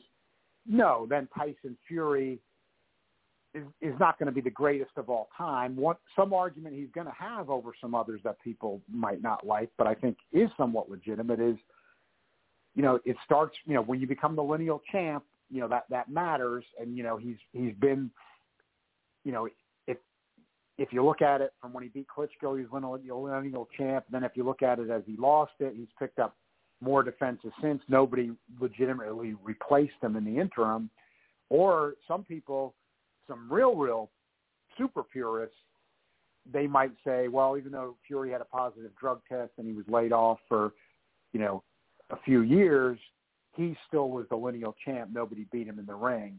Uh, he he wasn't, you know, retired for good. I mean, I, I I think he was off too long. He had the drug test. I think you got to look at a break there. But what people that don't study the history don't, you know, realize like they should nobody filled that gap. There was no one versus two fight when Fury was off. So lineal was never filled. It got filled again when Fury and Wilder fought, you know, as a one-two, and Fury had been the last lineal champ. That was clear from a historical perspective. So what I'm saying is some guys don't have the lineal credentials. Fury still has that, but you know he doesn't have the lineal credentials of an Ali. You know, three three-time lineal champ.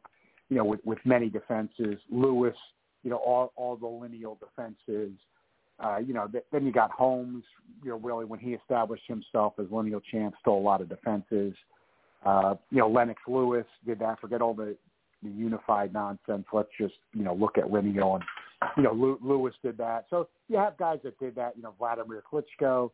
Um, and, you know, Vitali was good, but, you know, the brothers weren't going to fight each other. We understand that. So you kind of got to evaluate him a little bit separately. But, that doesn't mean you, you go overboard and put them too high either. So, uh, and you know, of course, you've got all kinds of greats from past, Marciano, Johnson. You know, in historical perspective, you're going to make your argument still for ranking a lot of these guys ahead of Fury, but like you pointed out, which I think is the right point, you, you got to decide how we're evaluating it. If we're, we're evaluating it with who just gets in the ring with each other and wins, and you're talking about a six nine 264 Fury with the skills and speed he has, it's going to be hard hard to make a case yeah. automatically that anybody's going to beat him. I mean, you know, it's you, you can try, but it's going to be tough.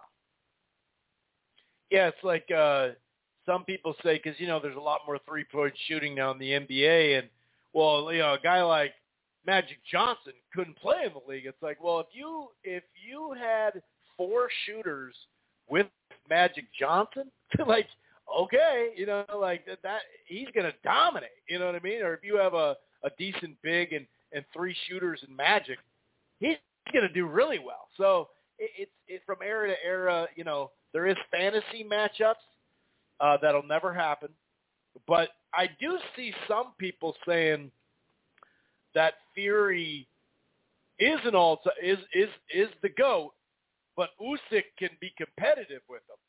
Well, then hold on. if if Usyk can be competitive, then then Larry Holmes and Ali can be competitive. Then you know what I mean? Let, let's yeah, and, and, let's not let's let's let's call them down on that too. You know. Well, yeah, and, and I am like a, a, a purist that you know you got to respect all eras and the history.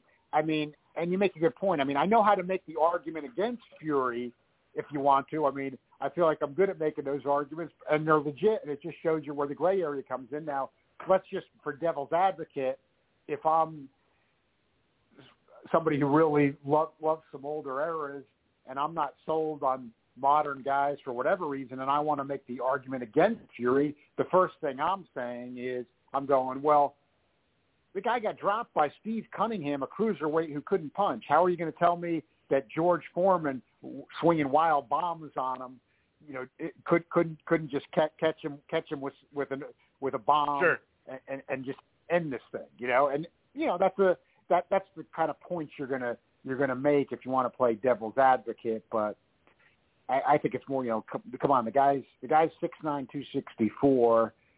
Um, you know, or or I might make the case uh, Wilder, like I think was the right way to do it. He came in low for that first Fury fight, and he dropped him twice. So, but you know, you gotta you gotta remember. Don't forget because Fury's bigger than me. I mean, Deontay Wilder's six seven. So, you know, it's not like there were a lot of six seven Right. heavyweights walking around the past that could do what Deontay Wilder did either. So even though he's like he, he his weights are more in line, um, you know, with with past heavyweights. So yeah, you can make the case against it, but I think you really hit the nail on the head. You kind of got to first clarify what are we talking about. Now, I think it is worth throwing in there while we're we're still on the the subject as we wrap it up. Um, you know, Usyk's got his big fans. You know, his performance against Joshua was good. He won the fight. I don't think it was. I, I think that he was dominant is becoming a revisionist history narrative after the fact. I mean, he won the fight. He wasn't. He wasn't dominant in the fight. He he won the fight. But I, I don't. I mean, I, not to me. He he wasn't. I mean, the fight was in reach for Joshua. Uh, uh, to me, you know, but you, Usyk won the fight, so I think that does matter in the sense that, you know, they got to have the rematch. I'm, I don't think Joshua is making the training adjustments he needs to make, which is going to get me to leaning much stronger towards Usyk. But I don't mind going out on the limb now because you're you're getting others going the other way. Yeah, I know Fury had trouble with Wallin, but Wallin showed I think in that fight he can fight, and of course Usyk can fight too. But I I would you know if if right now you know I don't have to make that pick yet for good, but I mean if Fury and Usyk were going to fight right now, I I'd pick Fury. I, I think that. And it's not all the size thing like these people want to say either. It's just that Fury, he's got the skill and the size. You know, Usyk's got skill, a lot of volume, but not a big puncher. Usyk would have a chance to out hustle him because he's got stamina and throws a lot of punches. But what I think in that, and Fury can have moments where he doesn't throw that much. But I got a, I got a feeling that the six nine, you know, two sixty four Fury with the boxing skill and the speed. See, that's the thing. You got to remember his speed's comparable to Usyk, even though he's six nine, two sixty four, and that is a, a way different pa- is a way different package. Now, you know, Joshua's not slow, but Joshua just doesn't have the boxing fluidity that Fury does, and uh, and Fury's shown he's more resilient. He, he's got he's got more toughness, and you know he's the guy that's it's really shocking because you didn't see it early in his career, but he's he's really Yeah. kind of proven it now. Like he's showing the nastier streak, you know, and. uh I, I I think you know. Remember the part where Fury was cut, and he then he was back in Wallin against the ropes and stuff like that. You know, Usyk. He, it would seem like he is, and this is why his fights aren't really boring.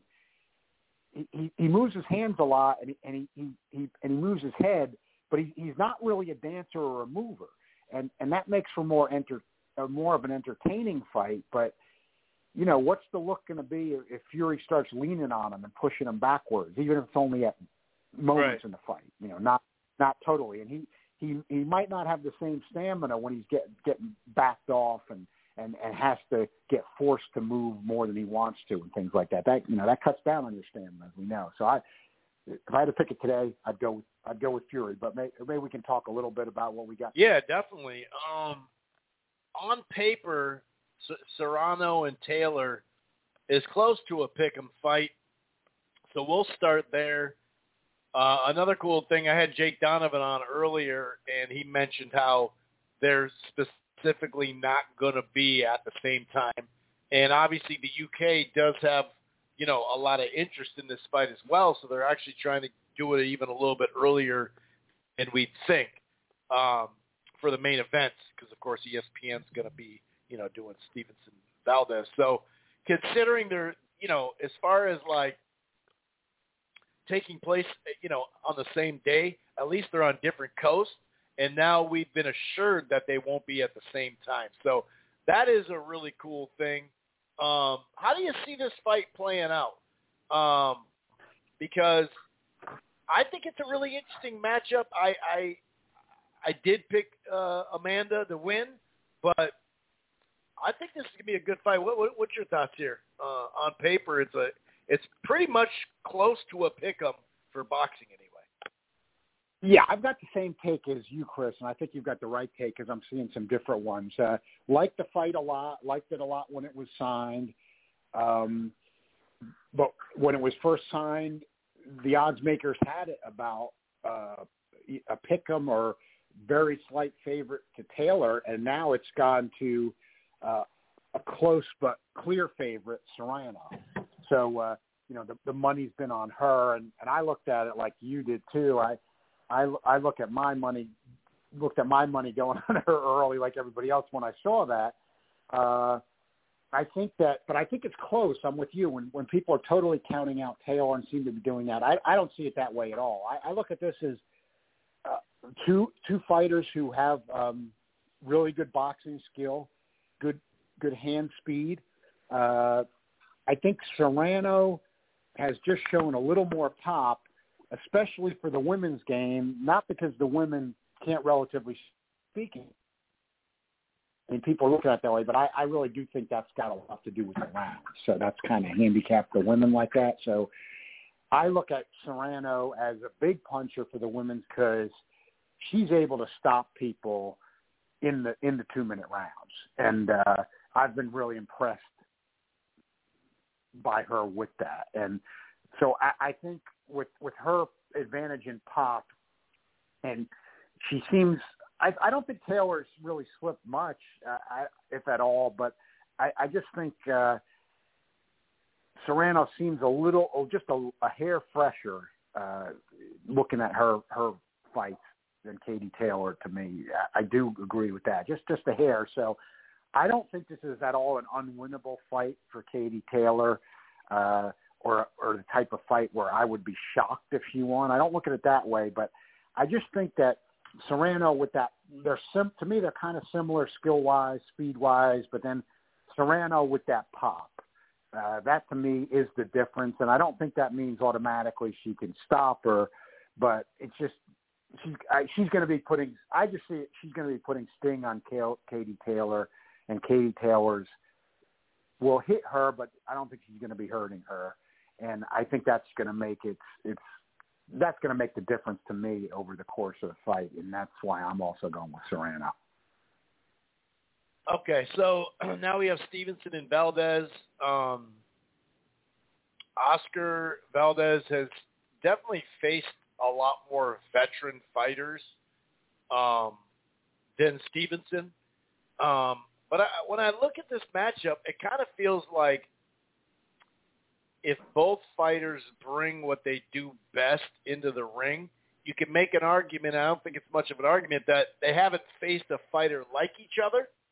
Um, you know, skill wise and and some of the stuff that you know, as far as accurate punching, counter punching, uh, defense, being on the move, uh, range, just skill level with Stevenson, and then you know, I, don't think has been in the ring with anyone like that. But at the same time, you know, if we see a bounce back Valdez, because he has had these bounce back performances where he'll kind of fight at levels or whatever.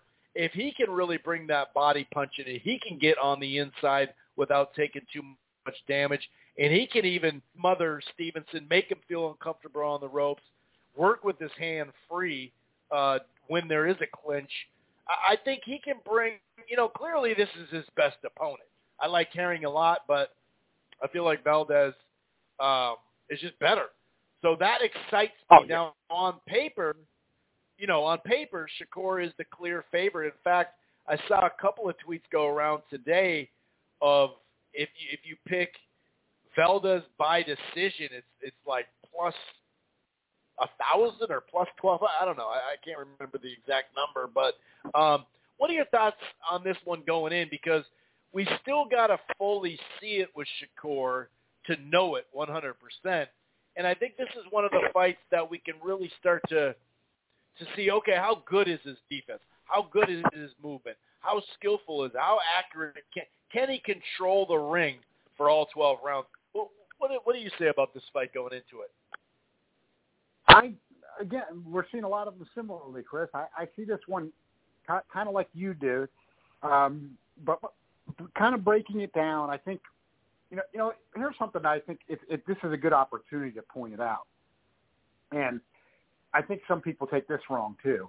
Um, when you're when you're evaluating a fighter, it doesn't mean you use it as your final be all end all, but it's it's foolish and it's not really even being honest to say that when we're evaluating a fighter, uh, we ignore common opposition and and things like that. Like you know, people say things like, "Oh, that's why you can't use triangle things theories in boxing," uh, or you know, things like that, or you can't look at that when you're evaluating a fight. Well, you have to look at it. It doesn't mean it's it's your final evaluator on the fight.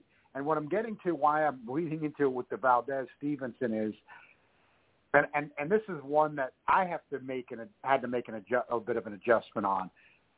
Look, even though he took a horrible beating when he lost that fight, I think you do kind of have to look at now the bigger picture. That Berchelt win for Valdez, which I, like everybody else, thought performance of the year, uh, knockout of the year. Well, you know, he had a PED thing right after that, and Berchelt just got just got stopped again. And and here's where I think you do have to look at these. And I know how guys get beat up and worn down and stuff, but again, it doesn't mean you totally make your decision on it. But you have to look at it like, you know, and I look at it myself like so. You know, I was kind of valuing Berchelt a lot on what he did to Francisco Vargas, and you know, Francisco Vargas turned out to be a real limited brawler, and now he's 37 now, but you know, the the wheels the wheels really came off, and and you know, look looking back now in, in hindsight, some people were pointing this out, but I wasn't taking it serious enough myself.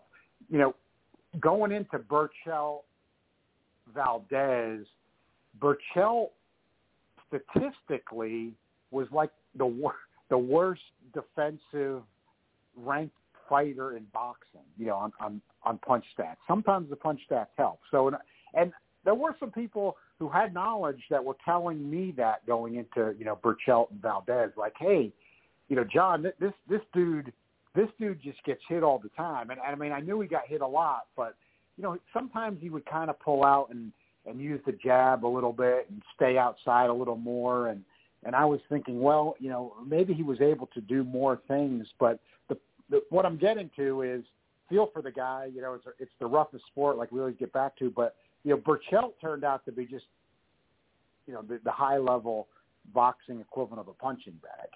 So we we, we probably have to reevaluate that Valdez uh, performance against Berchelt because we, we all can agree on this too. And I and I'd be the first that I was saying it like everybody else after that after that fight, not before that fight, but after. Well, look how Reynoso had Valdez boxing and and you know against Berchelt and then just landing all these shots and stuff, but then it didn't look that way when he when he fought in that next fight against uh you know the, the Brazilian uh where, where he barely escaped. Uh, so I think Valdez's boxing skills were he fought Miguel Berchelt. Uh, so I don't think any of that is probably going to work against Shakur Stevenson, who who is another guy w- worth looking at on the CompuBox because he has become, out of all upper level fighters, my understanding is he gets hit the least out of anybody. He's already at that stage now. I agree with you. This is going to be the best opponent he's fought. Much better than Herring. I agree. Like Herring's story and everything, but that's that's just a fact. I think Jamel Herring is just a very limited fighter. I, I just think he is, and and I didn't think Stevenson would have any any problem with him, and he didn't. But you know, Valdez does bring some pop. Uh, that that's you know different. Stevenson hasn't really had to deal with a guy that at least brings the skill and pop that Valdez does. But Valdez has been boxed by some guys. He's had some trouble with some lesser guys. Uh, that's why Stevenson's a big favorite. But I think Valdez brings enough pop that he's going to probably have the cautious Stevenson out there. So I think there's a chance maybe that this fight is not really as dramatic as we might expect because I could see it where Stevenson is not getting hit, that Valdez isn't landing on him because Stevenson has that defensive skill, but Stevenson's not really opening up that much.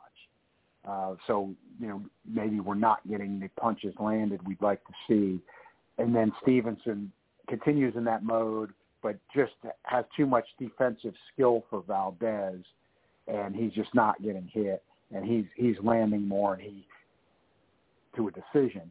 But Valdez will be the most dangerous fighter he's fought by far. I agree with you. See, and that is what I want to see too. I think Stevenson can do it. He's convinced me of his defense. It's just his his offense, even to it in his very early fights. The offense isn't always there. Uh, I just thought, you know, Herring just wasn't really that much of a threat to him, but I, I gave him credit for the way he took care of business. I think Valdez will probably have him more cautious, and he won't open up like that. So I think he'll probably land just enough to to win the majority of the rounds and, and legitimately take a decision. But I, I don't think Valdez is going to hit him much. I think Stevenson has proven that that the defense is for real. Yeah, I, I actually saw a tweet recently out of CompuBox. Um, Shakur Stevenson outlanded his opponents in the last or 43 consecutive rounds, 1527 to 466, uh, and hasn't has been outlanded just once in 103 career rounds. Now, sure, you know Yeah. we know that through 17 fights, there's been some decent opponents in there, but nobody really on the top level beyond Herring, and you know he's right on the cusp of you know being top level, but um, that's I, I, that's the whole transferring all these numbers and the eye test and all that. It is going to be nice to see him, uh, you know, in this fight. Do you think Valdez though can actually get inside and rough him up and and and, and you know use the one hand free and and put a you know a forearm in his neck and because Oscar really doesn't do all that stuff that much to be honest with you. No, he's not really exactly that style, and, and he's got he's got pop, Brawl, you know, you know. but but but, But- he's not he's not but he's not a he's not he's not a thunderous puncher either. You know, he, Yeah. he's got right. He's got pop, but he's not a thunderous puncher either. And he get he, he get normally gets hit. I, I think it's just the the Berchelt performance is ending up being a little bit deceptive. It and I'm it it is in hindsight for me, there were some people who are knowledgeable out there who were who were saying, you know, Berchelt just just gets hit too much, and and that that did end up being the case. So I, I had to reevaluate a little bit there. So I, I just I, I think Valdez is probably going to have trouble landing on Stevenson. But I will say this: I mean, if he does penetrate some, let, let's say at least some of that skill level that he showed against Berchelt, even though Stevenson's literally the exact opposite type of fighter, somehow a little bit of it gets through. I mean, he's got some pop, and Stevenson really hasn't faced that for the most part. So that's where I think it could go in Valdez's favor. In other words, if he's just able to hit him some, uh, you know, Stevenson doesn't get hit much as it is, but he, he certainly hasn't been hit by a guy who has the pop of Valdez. I could see then maybe that turning it around and, and getting Stevenson not throwing at all. I mean, in other words, from not throwing much to not throwing at all, that would be where Right. I see Valdez kind of having a chance. But I think Stevenson's kind of showing he's going to be this elite defensive fighter, and it's probably going to carry over. So I think that Valdez is not going to be landing anything significantly. And then as long as Stevenson moves his hands enough, he cruises his way to a decision. The only jeopardy he, he would put himself in is if he just doesn't throw. And, and you know, you look at even his early fights. I mean, he has some some times where he does do that, where you know he's just defending and he's Yeah. just not throwing. He he can't you know he can't do that for like six seven rounds against Valdez. I mean, then he's going to give him a chance to get into the fight. As long as he's throwing enough consistently over the course of the 12 rounds, I don't think Valdez will be hitting him, and I think he'll take the decision. And I think that's the way the fight's going to go. I mean, my money on this one is Stevenson's too big of a favorite if you're looking at a gambling perspective to play. I, I do think Valdez has got enough talent that I, I don't want I don't like that Stevenson minus five fifty. I wouldn't I wouldn't risk that. But I saw Stevenson decision at min, minus one sixty five. Uh, I don't like I'm I don't like props, but lately there, there have been some interesting props that are the best bets, uh, like last Sure. year's Fury KO. Uh, I think one six. I think minus one sixty five on Stevenson. That's a pretty good play because he's not going to get hit, but he's probably not going to open up enough to stop Valdez. So, um, not that he couldn't, but I just don't think he will. So, that's probably the play there. I mean, I know you know it, it is tempting people. I don't blame for getting tempted for some stuff on Valdez because the odds are getting so high, but um, Yeah. I still think Stevenson's going to win. So uh, Stevenson Stevenson decision minus one sixty five looks reasonable to me. Yeah, and Valdez, although he'll swing for the fences and he'll exchange with you and all that, he actually fights minorly at a range more than people think. Um, Yeah, I so, agree. You know what I mean? And he'll circle and Yeah, got, you know try got to you know he's got more amateur career than most Mexican Yes. fighters have. He's a little bit different than Mhm. the typical stereotype. And you see it. So right, he's not a yeah. he blends he's it in there. Right. He, he he does do some more classical type boxing and things like that at, at, at times, but but he has as his opposition has has gone up, and you know, his his kind of big step up was like the Berchelt fight, which you know you look at. Well, he, he passed with flying colors, but I just think he, I just think we we probably need to reevaluate that one a little bit. I mean, Berchelt just just takes too many. He just takes too many Right. shots, and uh, it it just might not quite be. You hate to do that to the guy after the fact. Although he did have PED problem after that too, so that's on him. Um, Yeah. you know, it, it's just it's not looking. In hindsight, it's not looking like the great victory it was at the time.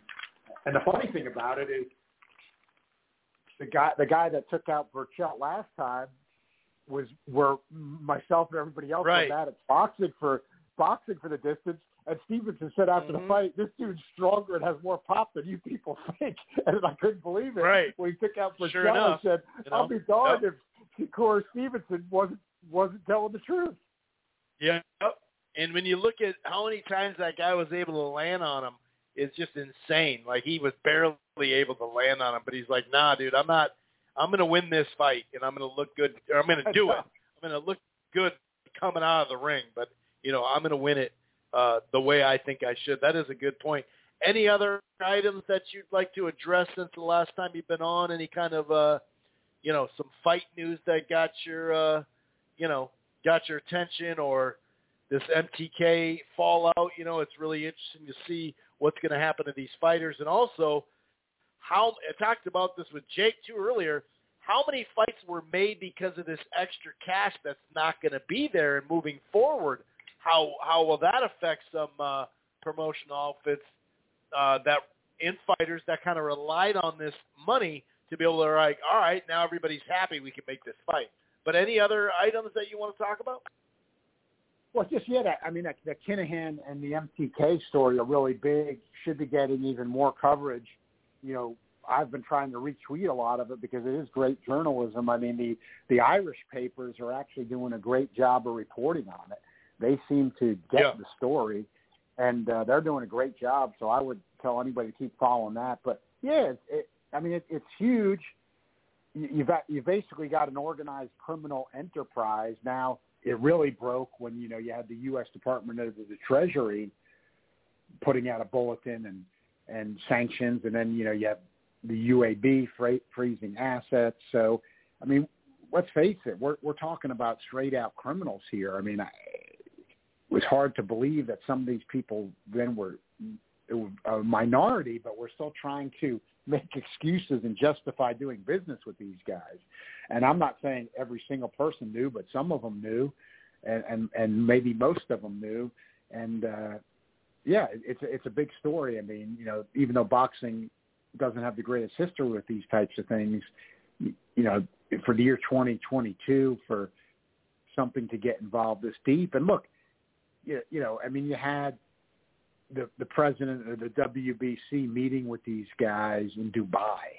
I mean, yeah, that that was that was just a coincidence and and nothing to see there. I mean, you know, come on, you know, you know what these alphabets are like to to begin with, and and then to have you know direct contact like that. I mean, this is this is the kind of thing you're dealing with, and this is why you got to get. I agree with the people that have said it. I think the Boxing News in the UK said it. I mean, this is where you got to get a real organization. You know, you can't be referring to these crooked alphabet organizations for oversight. That's a it's absurd. You've got to, you know, it's not easy. You don't know exactly how it happens, but even though boxing is always the outlier, it does exist in in other sports. You know, even though it's not perfect. I mean, the World Cup gets organized every four years. Um, doesn't mean that there's never been problems with you know FIFA the World Cup, but you know, Yeah. other examples. Again, doesn't mean they're perfect, but there's an Olympics every four years. Uh, again, we know all the problems, but point is, you know, things can be organized under a governing, under a real governing body. I mean, it, as as as brutally tough as it might be, it, it can happen, and you know that that's what you that's really what you do need in in you know professional boxing. You know, so when when these criminal elements get involved, uh, you know, it's it's it's just of course it's of course it's a bad thing, and and the reporting definitely needs to be out there. and It needs to go deep. Yeah, no doubt about it. Like you said, they've definitely done it. And, you know, a lot of people now, all of a sudden, the U.S. have, you know, jumped on it, but they were real hush hush. But they didn't mind, uh, you know, alleging that uh, Al Haymon's investors that he he Ponzi schemed the investors, you know, for that for the PBC and all that. They were okay with saying all sorts of stuff about that, but they were real hush hush until now. Um, and of course, I'm not talking about a Jake Donovan from Boxing Scene or Idec or anything like that, but it is kind of funny how uh, both sides were dealt with uh, or, or spoken of, uh, you know, so freely in Oh, one way. Absurd and and and, and you know Wad, Waddell and Reed that, that that's just a legitimate investment fund. I mean, Right. you know they they Like, invested. how is that? they How would that even be a Ponzi scheme?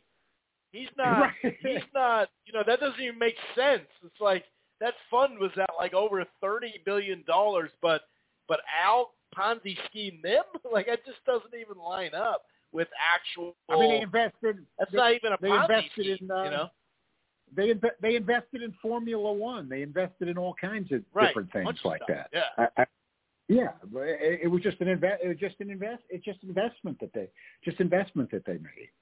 You know, I mean, Right. uh, yeah, that, no, it's, it's crazy. The the attacks.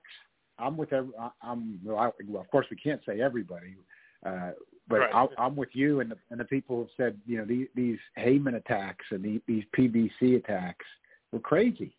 I mean, just you know. Now look, I, I've criticized PBC where I liked what they were doing, and then when they when they started shifting and they started embracing like the WBC, you know, the alphabets. I mean, you know, I know why they did it, but I wish they would have held out there. And I didn't like that. You know, some people are criticizing them for the exact opposite, like, oh, why didn't you mention the WBO? And you know, why don't you Right, have yeah. your you know the alphabets on your broadcast? That's wrong. I mean, that that was a head scratcher to me. I thought they had it exactly right, and, and they kept with that for at least a year.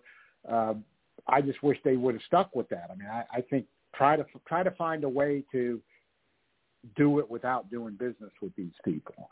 Um, but you know, other than that, I mean, I think you know, hey, he- I was with Dana White when he was, you know, praising Al Haymon just for the right reasons. I mean, whether you whether Right. you like Dana White or hate him, look, somebody needed to do this in boxing. You know, somebody needed to try to put things together, get it back on network TV more, and and that jump started things. I, I think you know, if you're being fair to Al Haymon and PBC, I mean, you go back to like 2015, that that got things jump jump started. Now we're probably running into, even if there's some good fights, a possible crisis period where, you know, are you getting Sure. back to running too many pay per views, all entities, and you know, we already saw pre 2015 that that model's not sustainable. It, it's really not um, because it, the, the, you just have too many fights where there's not enough exposure, and then the pay per view numbers start to drop too low, and then you know it, it, things start to shrivel, and that that's where we were around Yeah. 2015. You know, uh, you know, you had of course right before that you had the huge Pacquiao Mayweather, but that was just you know a kind of a culmination of the last two guys who really could could could you know bring bring the pay per view numbers like that. Or Mayweather did it with McGregor, uh, so you know obviously he was the main part of that.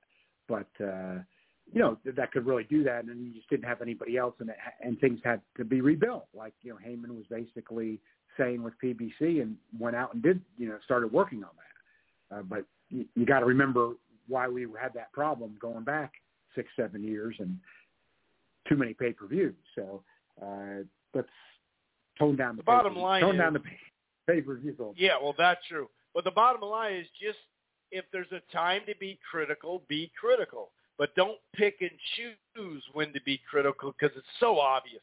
You know what I mean? Just like when we talk about the sanctions, Oh, it You know, one is. day it's the wretched, one day I'm working with. You know, it's like, well, which one is it, guys? Let's let's try to uh let's try to straighten Well, that it, out. it, it, But it, I it's not unfair to say because th- this is why they hated him because he's with PBC. Most of these people. I mean, look at the look at how calm. eh, You got to say it because look, everybody can be wrong, but this was this was ridiculously wrong. L- Look at these people that were trying to say Dillian Whyte was a more formidable opponent than Deontay Wilder, and Right. Wilder was a fraud.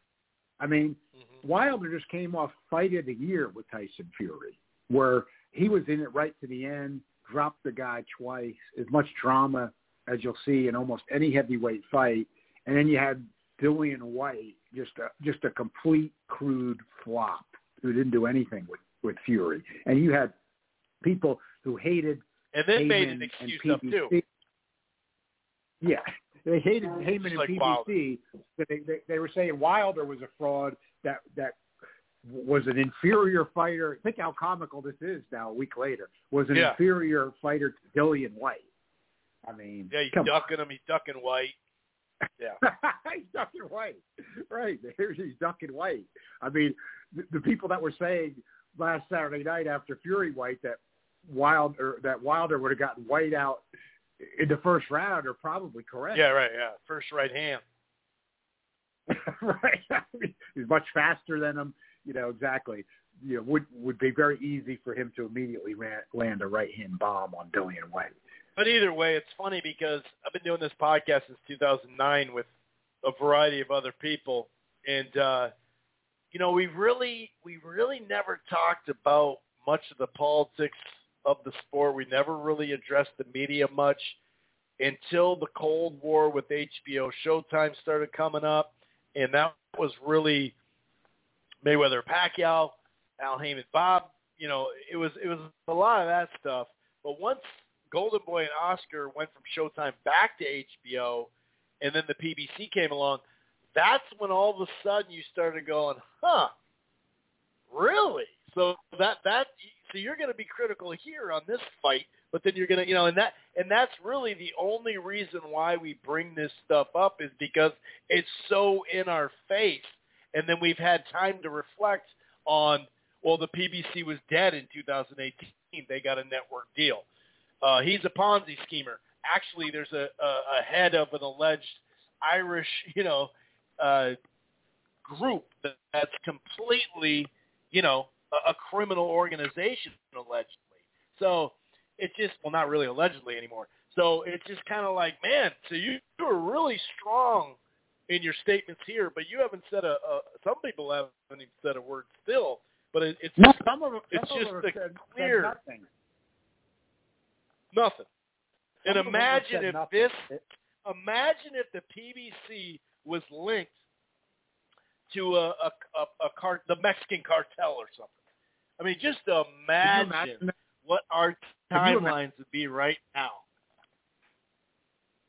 Unbelievable, right? And- And there's some people who've said nothing about this still. Well, it's crazy. All right. Well, I appreciate you uh, finding the time just to sneak in here. I know you're a busy guy. Enjoy the fights. We'll talk to you next week. All right, Chris. Thanks for having me as always. Enjoy the fight yourself, and I'll talk to you next week. Yes, sir. Take it easy. Take care. Bye bye. All righty. Um, not sure if Portland. Portland's probably busy. I messaged him twice, so. Um, but yeah, I did do my predictions. Correct. Stevenson by I got Serrano in Stevenson by decision. Um, yeah, that that was a that's a crazy stat of uh, of Shakur. That is a crazy stat, and I want to see if that does translate. You know, I saw this tweet from Eduardo Camarena or Camarina. Um, this is what I don't know exactly if this is 100% uh, factual, but I just saw the tweet, and of course, you know, boxing Twitter, Twitter in general. Oh, it's not a fact. Yeah, I'll take it. No, but it's kind of interesting. So it said the fight between Oscar and uh, Stevenson will be the 259th world title um, fight between Mexicans and Americans. Mexico has won 125 in 68 knockouts. The United States has won 123 in 62 knockouts. There's been seven ties, um, two no decisions, and one no contest. Who wins? So 125 to 123 is what this is now. Like I said, I haven't backed this thing up, so I don't know, you know. But uh, like I haven't went and done the research, and I got news for you. Uh, I'm gonna not go through the whole list or any, or you know, I'm, I'm not gonna be able to track all that shit. But I'm gonna see if anyone else has uh, mentioned that too. But that's pretty interesting. That's pretty interesting. Um, imagine Fury. Imagine Fury vacates the WBC and the lineal and actually retires. Then Wilder comes back, fights for the WBC and wins, and then Wilder ducks Usyk for undisputed. It's like he just, he fought Fury three times, and people keep still saying he's gonna duck. Still can't believe Dillian Whyte waited 42,000 days to come out of southpaw and land just 29 punches in six rounds. Just the baffling game plan and worse execution. Yeah, that was a little funky. Oh, here's another one that just doesn't have anything to do with Wilder, but it does have to do with just ignorance on Twitter. If Tyson Fury doesn't fight Usyk or Joshua rematch winner, he's scared. Point blank. Period. You can't debate that shit. Why you don't want to fight the winner, but you want to fight the Francis guy? Francis has three losses, never boxed. Makes sense. Make it make sense. He's a he'd be a coward. And it's like, come on. Dude. Like, so you think he's afraid to fight Anthony Joshua or Usyk? Come on, man. Uh, can Fury make thirty million to fight Usyk? This is J Bro. He says, not sure. If some of you haven't heard the news, but uh, Fury was getting paid by a guy whose account is frozen now. Money might not be there for that fight, and that kind of plays into what, what we were talking about. So Fury, uh, here, here's a here's a fanboy probably AJ fanboy or something. So Fury lands a hellish shot, and yes, Whyte is hurt, but then Fugan Fury shoves the shit out of him, and that scores a knockdown. It's like, did you see him go down, dude? Did you see his body going down? He was basically out before he hit the, the deck. Um, over the course of eight days, boxing will have had a stadium shows – doing close to 40,000 and 100,000 in the traditional glamour divisions.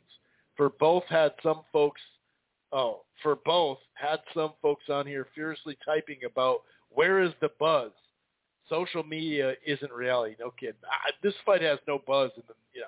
Well, I mean, it has 94,000 people at it, so my guess is it's got it. Um, a lot of people in boxing looking real stupid right now, especially those who laughed at people for caring about a story or that it had nothing to do with boxing.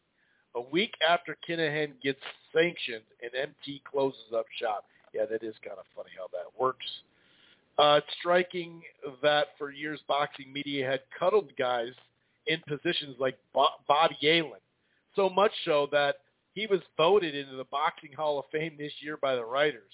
One week of scrutiny from the mainstream press, and he quits because he just quit the MTK, which obviously, you know, obviously we know we know why. Um, okay, here we go. Okay, so Portland is ready. He's ready whenever. All right, we're going to go out to Portland. 503 host Sway. I'm guessing I know who he's going for in best in both fights. But let's head out to Portland and we'll close down the show with this and maybe a little boxing Twitter, and we'll get out of here. 503 Portland, man, what's going on, man? Can't wait to see these big fights. Mexicanos al grito de guerra, el acero y el bridón,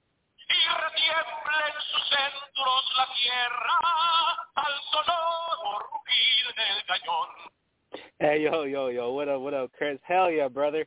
You already know who the hell I'm going for. And it's fucking fight week, bro. Hell yeah, man. I've never been this excited. This is a tough fight for my for my guy Shakur, bro. You know what it is. You know, man, man. This is this is this is a good fight, man. But how you doing, Chris? How's everything, brother? I'm doing good, man. I'm doing good. I'm I'm really excited for this weekend. Hell yeah, bro, man. I mean, the the Amanda Serrano fight, uh, the return of Jessie Vargas. Uh, you know, there's some good fights this weekend, man. No kidding, man. And uh, but yeah, let's uh, um, let's uh, let's get started. Uh, uh, yeah, let's uh, let's get started here. Uh, so I want to start off with the, the oh first uh, what's it called uh, Tyson Fury, right? We he had a, he was over the weekend. I didn't like I said I, I I wasn't I didn't really stay tuned to this fight. It was a uh, I would have bought it if it was a better opponent. You know what I mean? Uh, in all honesty, I, I'm not one of these uh, big uh, uh, Dillian Whyte fan at all. Like I'm not willing to um, kind of pay for a pay per view of his, but uh, you know, uh, I you know the, they were saying the, a lot of people. What from what I heard, the the uh, undercard wasn't as great. Um, the pay per view was good. Uh, the crowd there. The stadium was a hell of people there. The the English were alive. Uh, uh, what's his name? The, what's his, uh, Tyson Fury had, you know, he got an uppercut and and also too, man, that push.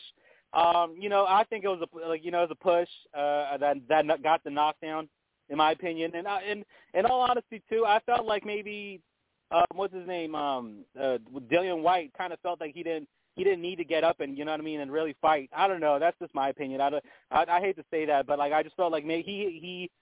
I don't know. Just there's something like he kind of laid out flat, you know, and I don't know when you when you when people do things like that, it's kind of just I don't know, just it, it looks a little fishy to me. Where he, I'm not saying the fight is fixed or anything like that, but I, what I'm saying is that I just think he kind of called it, he called it a day right there. You know, that's that's what I'm saying, and um, I, I felt like he he could have still continued. He, I, I felt like he played it off, and um, you know, I So just you, felt like you you know because if you see that uppercut, stumbled?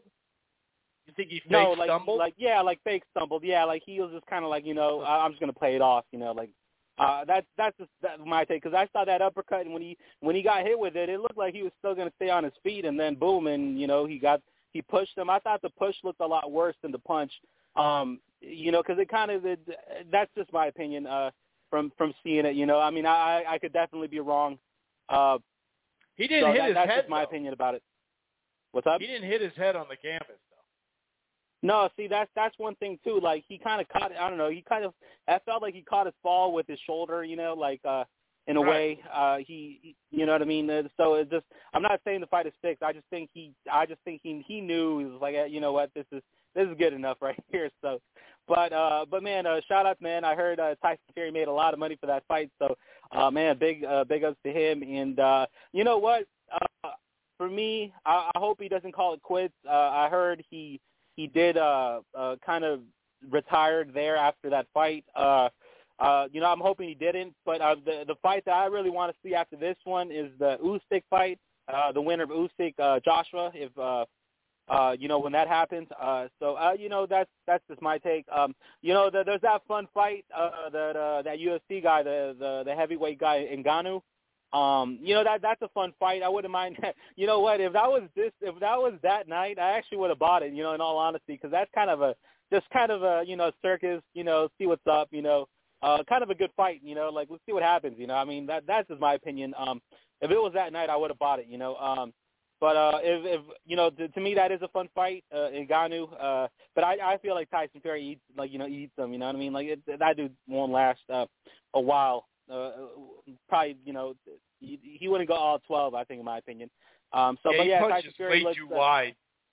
He'll get too caught wide quick. and I, yeah, and he's too like uh he doesn't he doesn't I, obviously he's a heavy puncher. I'm no no doubt about that. But I just the the fundamentals are, aren't there, you know. And uh, I mean, who's better than the fundamentals than Tyson Exactly. Fury, man? You know what I mean? So um uh but yeah, uh, as far as that Tyson Fury gets his win, big win. Um shout out to him. Hopefully Um, you know, hopefully, you know, he stays positive and um and and doesn't uh you know retire. I think you know him staying in boxing is probably uh good for his mental health.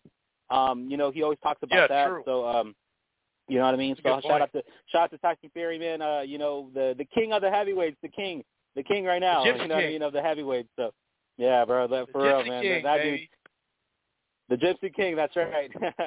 but also, man, um, let's get into this uh, this weekend's fights. Uh, Taylor, uh, Katie Taylor, Amanda Serrano. This is a good fight. And yo, yo, Chris, I had a question, man. I wonder, do you know uh, if um, if uh, I don't know, but uh, do you know if Amanda Serrano will be fighting in her usual Jordan, I believe, uh, J- Jordan shoes, and will that be a factor in this fight?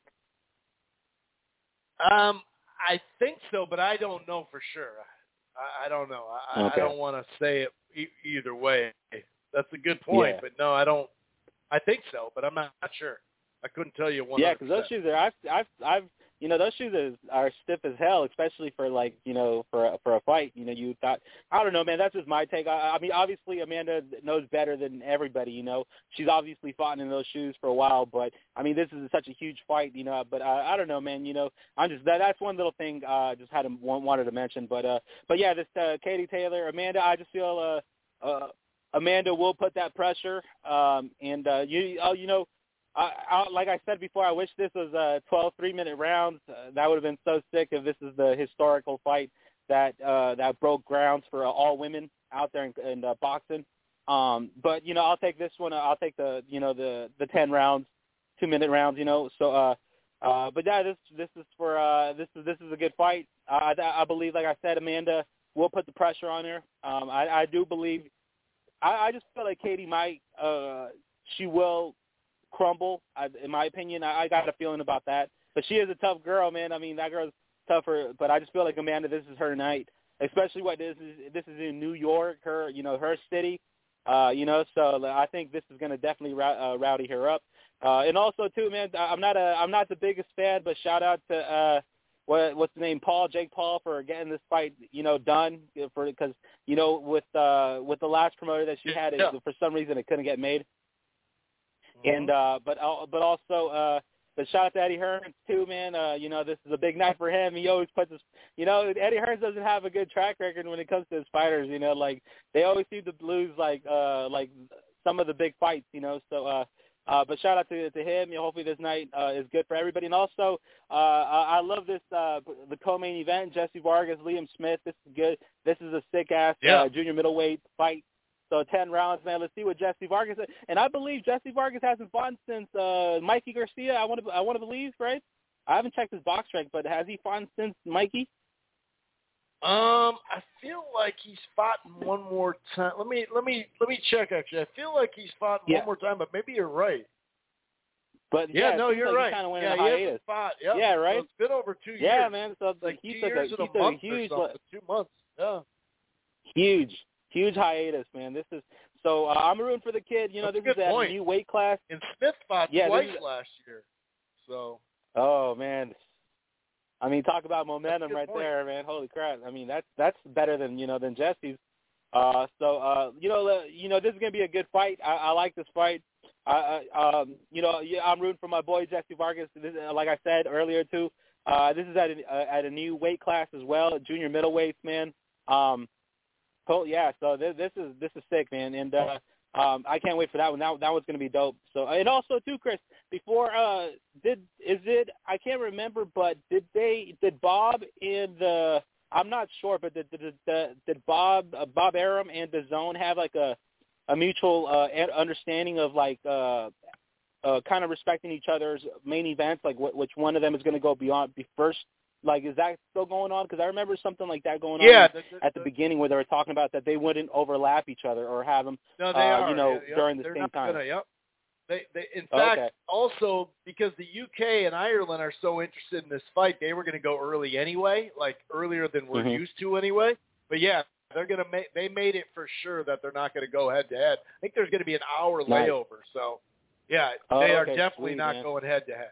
Hell yeah, man. See, that's what it's about, man. Let's, you know, even though they're different promoters, different networks, you know, like that's actually pretty cool because sometimes, man, like there was that other weekend with the with the Lubin week, uh, Lubin's uh, Sebastian Fundora, like all of that shit was at the same time, and geez, you had to you really had to pick which one you wanted to watch, and and also, man, and um, Yeah. but yeah, man, I made the mis- I made the mistake of watching the the the Garcia fight, man, because I had to watch the uh, the Lubin fight at the replay, but uh, but man, um, like I said, uh, that's cool. That's cool that these guys that that's happening. That Yeah. you know both fights will be on different times, so we could catch both of them. Um, so yeah, that's pretty cool. And also shout out to uh, Franchon Crews-Dezurn. Uh, you know, I heard she's fighting, so it's a title fight. Hopefully, she gets the win. I know. Yeah, I know she a had a fight. fight uh, too. This is Oh, kind this of a fight? for both of them. Yeah, on, on Oh, okay. paper, it's a very close fight. Uh, it's like pretty close to a pick 'em fight. Her uh, Okay. her opponent's like a plus one thirty, which is really really close. So yeah, that could be a good fight. Both of them are kind of like they fought some fights that have kind of tested them, but this is I think both their their biggest test. This that should be a good fight too. Okay. Yeah, man, this that this is definitely a stay tuned fight because I've seen uh Franchon Crews. Uh, you know, she brings it all the time. She fights like rugged. You know what I mean? So she's she's definitely tough. And uh, but yeah, man, this this is a good card, the the DAZN card, and also too, man, I, I I can't get out of here without talking about it. Yo, this is this is for all the marbles right here. This is that everybody was talking about. Uh, Oscar Valdez versus Shakur Stevenson, uh, 12 rounds. WBO belt, WBC belt on the line, man. Uh, this is this is sick. Like I said, this is dangerous for. Uh, I would say dangerous for both men. Just uh, Oscar Valdez coming in with experience. You know, he he's definitely coming in there with a punch. Shakur Stevenson coming in with a slick style boxing. You know, pure boxer. Um, you know, that's very dangerous as well. Uh, can this, you know, Shakur still is young. Uh, can he out? You know, a lot of people are picking him. I see a lot of people. I mean, mostly everybody is picking Shakur Stevenson, but you already know I got my guy Oscar Valdez. You already know Mexico all day, every day. So you know that's the that's who I'm going for. But I can't say this is not a tough fight for Oscar. Um, I'm going to give a bold prediction, Chris. Um, I got Oscar Valdez 11th round TKO. That's what I got for this this weekend's this weekend's uh, pick right there, man. I got my boy Oscar 12 11th round TKO, putting him away. Did the- You know, what I mean, clear clear stoppage. That's what I got, man. And uh, man, shout out to also That'd shout out be to Eddie huge. Reynoso. I know. Uh, so shout out to Eddie Reynoso. He's in. You know, what I mean, the trainer. Uh, and also too, man, we next weekend is more lit because what we got Cane- Canelo uh, coming back against Bivol, which is a huge fight. Um, and also shout out to Canelo for not charging way too much, like a, like a seventy-five dollar pay-per-view. I, I saw that it's sixty dollars. So you know, as a fan, I'm happy for that little you know breathing room there. So, um, but yeah, well, you man, have and, to um, be a DAZN but yeah- subscriber. You got to be a DAZN subscriber to get that price. So I think Oh, it's worth okay. it I just to know- get okay, I that know price. that. Yeah, otherwise, Okay, if, I you- didn't know if that. you Yeah, don't do it on the zone, it's just normal price. Oh, okay. Because yeah, because I got the I already I got the year subscription, so hopefully you know I got no hiccups with that. Yeah, you'll so, get uh, um, sure. cool, man. And uh, but yeah, man. As, uh, but as far as that, uh, yeah, I don't have too much to say. Uh, It's uh, you know, uh, like I said before, my my uh, my prediction: Valdez 11th round TKO. No no questions. You know, and uh, you know, and Valdez stays undefeated. So, but yeah, man. But uh, but Chris, thank you for having me on. Shout out to the Rope-A-Dope Radio and Viva Mexico, cabrones! There we have it. There we have it. Thanks as always for tuning in, calling in, whatever you you know. Sometimes you're busy at work doing your thing, and uh, I I always appreciate you uh, calling in. Um, so just a couple more. Actually, someone. Where was it? Uh, oh yeah, there, during the week, uh, there were the way they did the the press conferences for for Fury and Whyte. Obviously, the Kinahan thing they didn't really want to discuss much, and uh, so I think during one of the one of the press conferences or Q and A, whatever, uh, you had to basically you know message uh, Evan Korn, the the PR for for for Top Rank, and um, basically, um, Tom Cody's uh, I think he retweeted this, or maybe maybe not. Maybe it was Gareth Davies. Uh, he said, uh, yeah, I think Cody retweeted it. I think anyway. He said it wasn't the promoters who blocked questions about Daniel Kinahan today. It was a specific person named Evan Korn. So he's the media relations guy. Um, and Fred added to this tweet. That's why I read it. That's the same Evan Korn who snickered when Steve Kim would slander Al Haymon in the PBC. Top Rank spent over a decade pushing the narrative that Haymon was doing illegal stuff when there was the when they were the ones working gleefully with a drug cartel. Yeah, it's kind of funny how that works. Here's another one, Lefty. Big shouts out to Lefty and Chicken Talk, by the way. Um, at one time, or and one thing I learned through the years of Floyd Mayweather stuff is if you focus on one fight, you're going to miss a lot of good fights. That's why when people complain the best ain't fighting the best, I run down the list of one through four ranked in each division that are fighting each other. And then someone on top of him in you know Twitter Twitter sphere anyway, he said facts. I said that when people complained about Spence Ugas because they only wanted Bud. Floyd and Manny also proved that sometimes your dream fight isn't always the best matchup. Fans need to complain less and appreciate more. Obviously, when there's good fights, it's not about you can't complain at all, but um, yeah. And then here's another one. Adam says, young fighter like Bam fighting Cuadras and then Rungvisai back to back. That's big boy stuff. That is huge. Bam Rodriguez could have just, you know, sat pretty with that Cuadras win, especially how damn pretty it was and effective. And he showed so much skill in that ring and power and everything.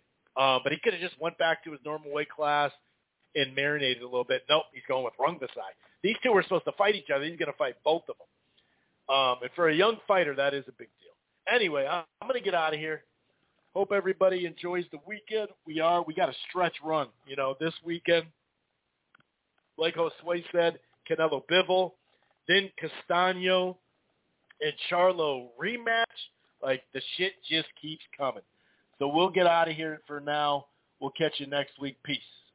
Once you become the world champion, I believe that